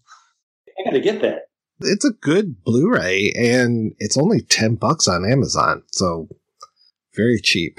Can't and, go wrong. Yeah. And it's got the little behind the scenes thing. It's got a little bit, I think, about the, the behind the scene, the um, extras. Does it have the I am when I am video? I mean, the original trailer? no, I don't think it does. You, you remember the trailer for, for for the movie? It's it's just that sequence basically, like uh like the I am what I am saying. Yeah. I was trying to find radio ads for this. Uh, this was still of the era of radio ads, but there was nothing that I could find. This is a woeful situation. you would you would think that, that that someone would throw a little bit more behind this movie, like at least to get the IP going again. You know. It's so funny though that uh, everyone's saying that like, oh, uh, it's IPs now. It's only anyone who's interested in it. But this is, as you pointed out at the beginning, like kind of the same thing. Like Robert Evans going, I want Little Orphan Annie. You can't have it, but Huston's got it. Like, what else? What other comic strips are available? Like, well, you just came from Paramount. They own Popeye. Give me that one. There was confusion around who actually owned the copyright to Popeye because somebody was distributing it on TV, but then they realized that Paramount actually owned King Pictures at one point. Yeah, and I think early on in the run of the comics, like there was uh there was a switch, there was a handoff when it when I think it went to King King Features, and they were concerned that the word the name Bluto was not copywritten originally, so that he became Brutus for a few years, and then they found out like no, you still own the rights to the name Bluto, and then he slowly became Bluto again. Did not know that old Brutus Brutus thing. Yeah, I think from like 1960 to 62, Bluto became Brutus.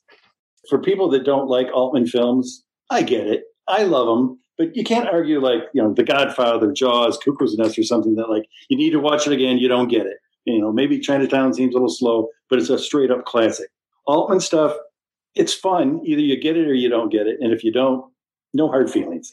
I'm very hit or miss with Altman. I think he's very hit or miss, and then I'm hit or miss with him some of the ones that people love, I'm just like, eh. And then others, I'm just like, no, I really, really like this one. You know, I, I'm the long goodbye, of course. Everybody should like it, but that's one that I like more than Nashville, definitely. I wasn't a big Nashville guy. Oh, I love Nashville to death, but I love Long Goodbye. When I was able to do a phoner with Altman, um, we did the thing of I did two, and the second one I just looked at his IMDb and would name a film and say, you know, first thing that comes into your mind. And uh, I was curious about a couple of things. The ending of Nashville has this weird. I don't want to get too far off track, but it's got this weird thing where the movie's ending and they start to track up to the sky and past the American flag, and then they suddenly cut back to two cops walking by, and then they finish the pan up into the sky. So I got to actually ask him all those years later, what did it mean? He goes, I don't remember. So then ah. He said, when he make uh, Bill and the Indians, it was 76, so it was going to be a bicentennial movie. And he was quoted as saying, I just want to give America a swift kick in the ass. I said, You think you did? And he said, I don't remember saying that. The other one I remember was when we got to Quintet, I couldn't resist bringing up how much it was hated in the Paul Newman story. He goes, "Yeah, Quintet." Yeah, I don't know what I was thinking. And it's funny now because I see on Facebook some people are real fans of it and they stick up for it, and it's like, yeah, I don't think so. I really tried a few years ago, and I was like, okay, I'm really going to give this a wide berth. Yeah, yeah, those people you're referring to are called apologists. Uh, Mike, I'm, I'm, with you as far as Altman's output, but I, you know, it points to his his style of experimentation. Like some are going to be good, some are going to be bad. I mean, to me, the ones that seem based on previous material that was either densely plotted or had a, a singular through line work for me better. than his others. Like for me, like I said, The Player is is a great film. I think The Long Goodbye is as perfect an adaptation of a Raymond Chandler novel as you could possibly get. Like his style meshes so beautifully with with with Chandler's. And uh, and I think Raymond Carver's uh, work, like you know, Short Cuts, like you could not have asked for a better uh, adaptation of uh, uh, of Raymond Carver. Like those are the ones that stick out for me most. Uh, Nashville is good. I, you know, I, I, I don't relate to it as much as as the other ones, but but my God, Long Goodbye is fantastic, and I got to say Popeye too for whatever weird reason. Like the you know again, like it all comes together. His sort of style with the sort of previous material just kind of blends and makes his movies more palatable to me. But I, you know, I, I love a good hangout movie too. So like, it's not like I don't enjoy those movies. It's just that I don't want to rewatch them that much. Well, maybe it's because he'd done so much TV that when he finally got to go nuts on the big screen, his stuff really suffered when it went back to the small screen. Like I remember Popeye used to be an incredibly shitty VHS tape, and I hadn't seen a good print of it till this HD one finally. But so many of his films, you know, like Nashville is fine at home on the big screen with an audience. It's a whole nother thing. Even little subdued things like Thieves Like Us looked kind of murky and grainy on TV forever. And in the theater, you know, it's great. Of course, now with HD, these work better. Like the, the HD of uh, Thieves Like Us works a lot better because he was, you know, loath to do too many close ups and that sort of thing. So now you can spot all the detail that's there. So hopefully some people will give it an, give him another chance. But um, then you get something like Pret Porter. Did you ever see that? Mm, Ooh, yeah. yeah. Woohoo. Ooh, woo. When you got it wrong, Beyond Therapy with Jeff Goldblum. Woo, woo. Oh my God. Yeah, I forgot that one. Dr. T and the Women? I went to the Dr. T party. Where was it? That Did you have some tea? Did you get tea bagged? but he was there and he was drunk. It's the only time I ever met him at a party where he was full on hammered. Altman or Gere? you know what? I don't think Gere was there, but Altman was. I remember um, Farrah Fawcett was there. She's not in the movie though, is she? No, but but Ryan O'Neal? I don't know. There's got to be some connection there. And then when he went back to TV a bit, uh, you know what's the obscure one, which is really good, is his version of the Caine Mutiny court martial. Oh, I've been meaning to see that. Done in for for TV in I think '88. There's another Michigan connection to that, I think. Oh, I'm not sure that it was. Um, oh, Jeff fr- Daniels is in it. That's why. Oh. The part, the asshole. And then uh, uh, what's his name for Midnight Express? The lead, Brad, Brad Davis. He's uh, Queeg, the Humphrey Bogart part, and it's one of the better ones. Of this is obviously from a play, but I'm not feeling all you know claustrophobic. It's another movie where he does a lot with rain. There's a big thing during the climax of the play where they're cutting to the rain on the windows and all this other stuff. Because there's rain in, you know, McCabe, certainly. There's even rain in the beginning of Popeye. Because he loved, you've seen the Fellini film, I Vitelloni? That's got a tr- very cool party scene where it's interrupted by rain. Altman said that was one of his favorite scenes. And it was like, no kidding. He got rain in like the company, the one about, you know, dance. He's got rain in at least eight of his films. There's even Rain is a big thing in um, Dr. T and the Women. Don't get me started on Rain. Or Dr. T and the Women for that matter. Yeah, I've been very fortunate to see a lot of Altman on the big screen. Uh, there were screenings at the Detroit Film Theater for McCabe, for Nashville.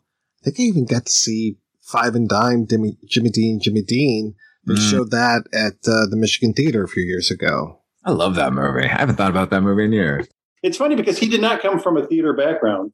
You know, he did commercials in Kansas, and then he went right into movies and TV shows. And when he started doing all those plays in the 80s, they were like, Oh, you're getting back to your roots? He's like, Well, I've never done one. And then we, I've never done one. And then even when he did the company, oh, I've never, I don't know anything about dance. I just, I just read an interview about Popeye where he said that he was like, "Well, the fact is, I'd never done anything like Popeye before." Okay, it's a good way to live. A good way to good way to work. That's why that one book is called "Jumping Off the Cliff." Yeah. All right, we are going to take another break and play a preview for next week's show. We're about to enter a potential battle zone. If you like Monty Python, you'll love this hilarious British comedy. Welcome to Jacksonville, Florida. in a world of outlandish terrorists, Are any questions? Where do babies come from? lunatic leaders, We would sell our grandmothers for such a man. and governments gone haywire. What could possibly go wrong? Fire! Whoops! Apocalypse! Compared to you, most people have the IQ of a carrot. We're different than most people, Mitch. Better. I've decided to put you on my own research team with some of the finest minds on the campus. You're going to be working with Chris. He's a senior now, and he's as brilliant as he ever was. Welcome to Pacific Tech Smart People on Ice. What's all this supposed to be? This? This is ice. This is what happens to water when it gets too cold. This? This is Ken. This is what happens to people when they get too sexually frustrated. I'm Chris Knight. Oh no. Oh, yes. Look, it's about our deal. To graduate, you need my course, dear boy. I have advanced your project more than any three students on campus. What exactly do you want? I want five megawatts by mid May. So from now on, you and Mitch are going to spend every waking moment in the lab.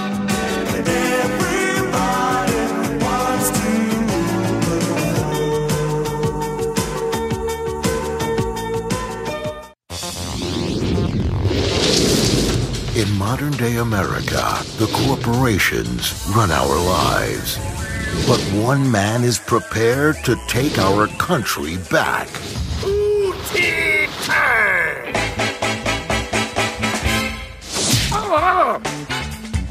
Put it, put it, hi. This summer, meet a superhero like no other.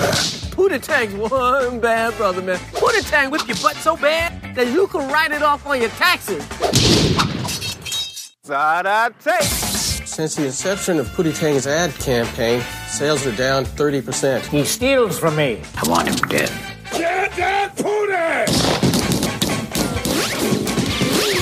Man, Pootie done did it again! Paramount Pictures presents, in association with MTV Films and Chris Rock Productions. We got Pootie Tang in the house tonight. A man too cool for words. So let's listen up to the new record by Pootie Tang. Turn that noise down! Pootie don't need no words, don't even need no music. You could set my body ablaze, you skinny, wonderful man. Lance Crouther.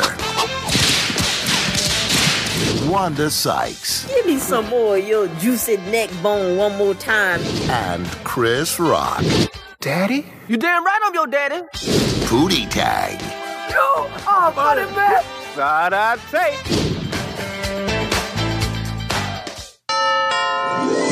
What would you say if someone offered you peace and happiness through all of eternity? Have a nice day. Meet Joe Young. Hi. He's a man on a mission Lisa wants to get married in the temple, but I don't think I can afford it. who just got an offer Have you ever considered acting? I got offered a part in a movie, and it pays $20,000. he couldn't refuse. What are you acting in? It's, uh, uh, An action adventure porno. porno. But when things get out of control, I Can't believe I'm doing this. he can't get out You're gonna finish this film. You don't own me. You wanna bet I don't, punk? without a fight. Ah, heck! Criminy! Now, he's becoming the superhero Bye bye. God bless. he was always meant to be. I'm Orgazmo. Orgazmo. Did someone say my name? Ah. Now you're my own! That's right. We are going to talk about one of those movies you just heard a preview for next week. I'm not quite sure yet, so be ready for a surprise. Until then, I want to thank my co-hosts for this week, Paul and Father Malone. Paul, what is up with you, sir? After 27 years in the wilderness in LA, we're back in Michigan, and I'm working on a couple of secret projects.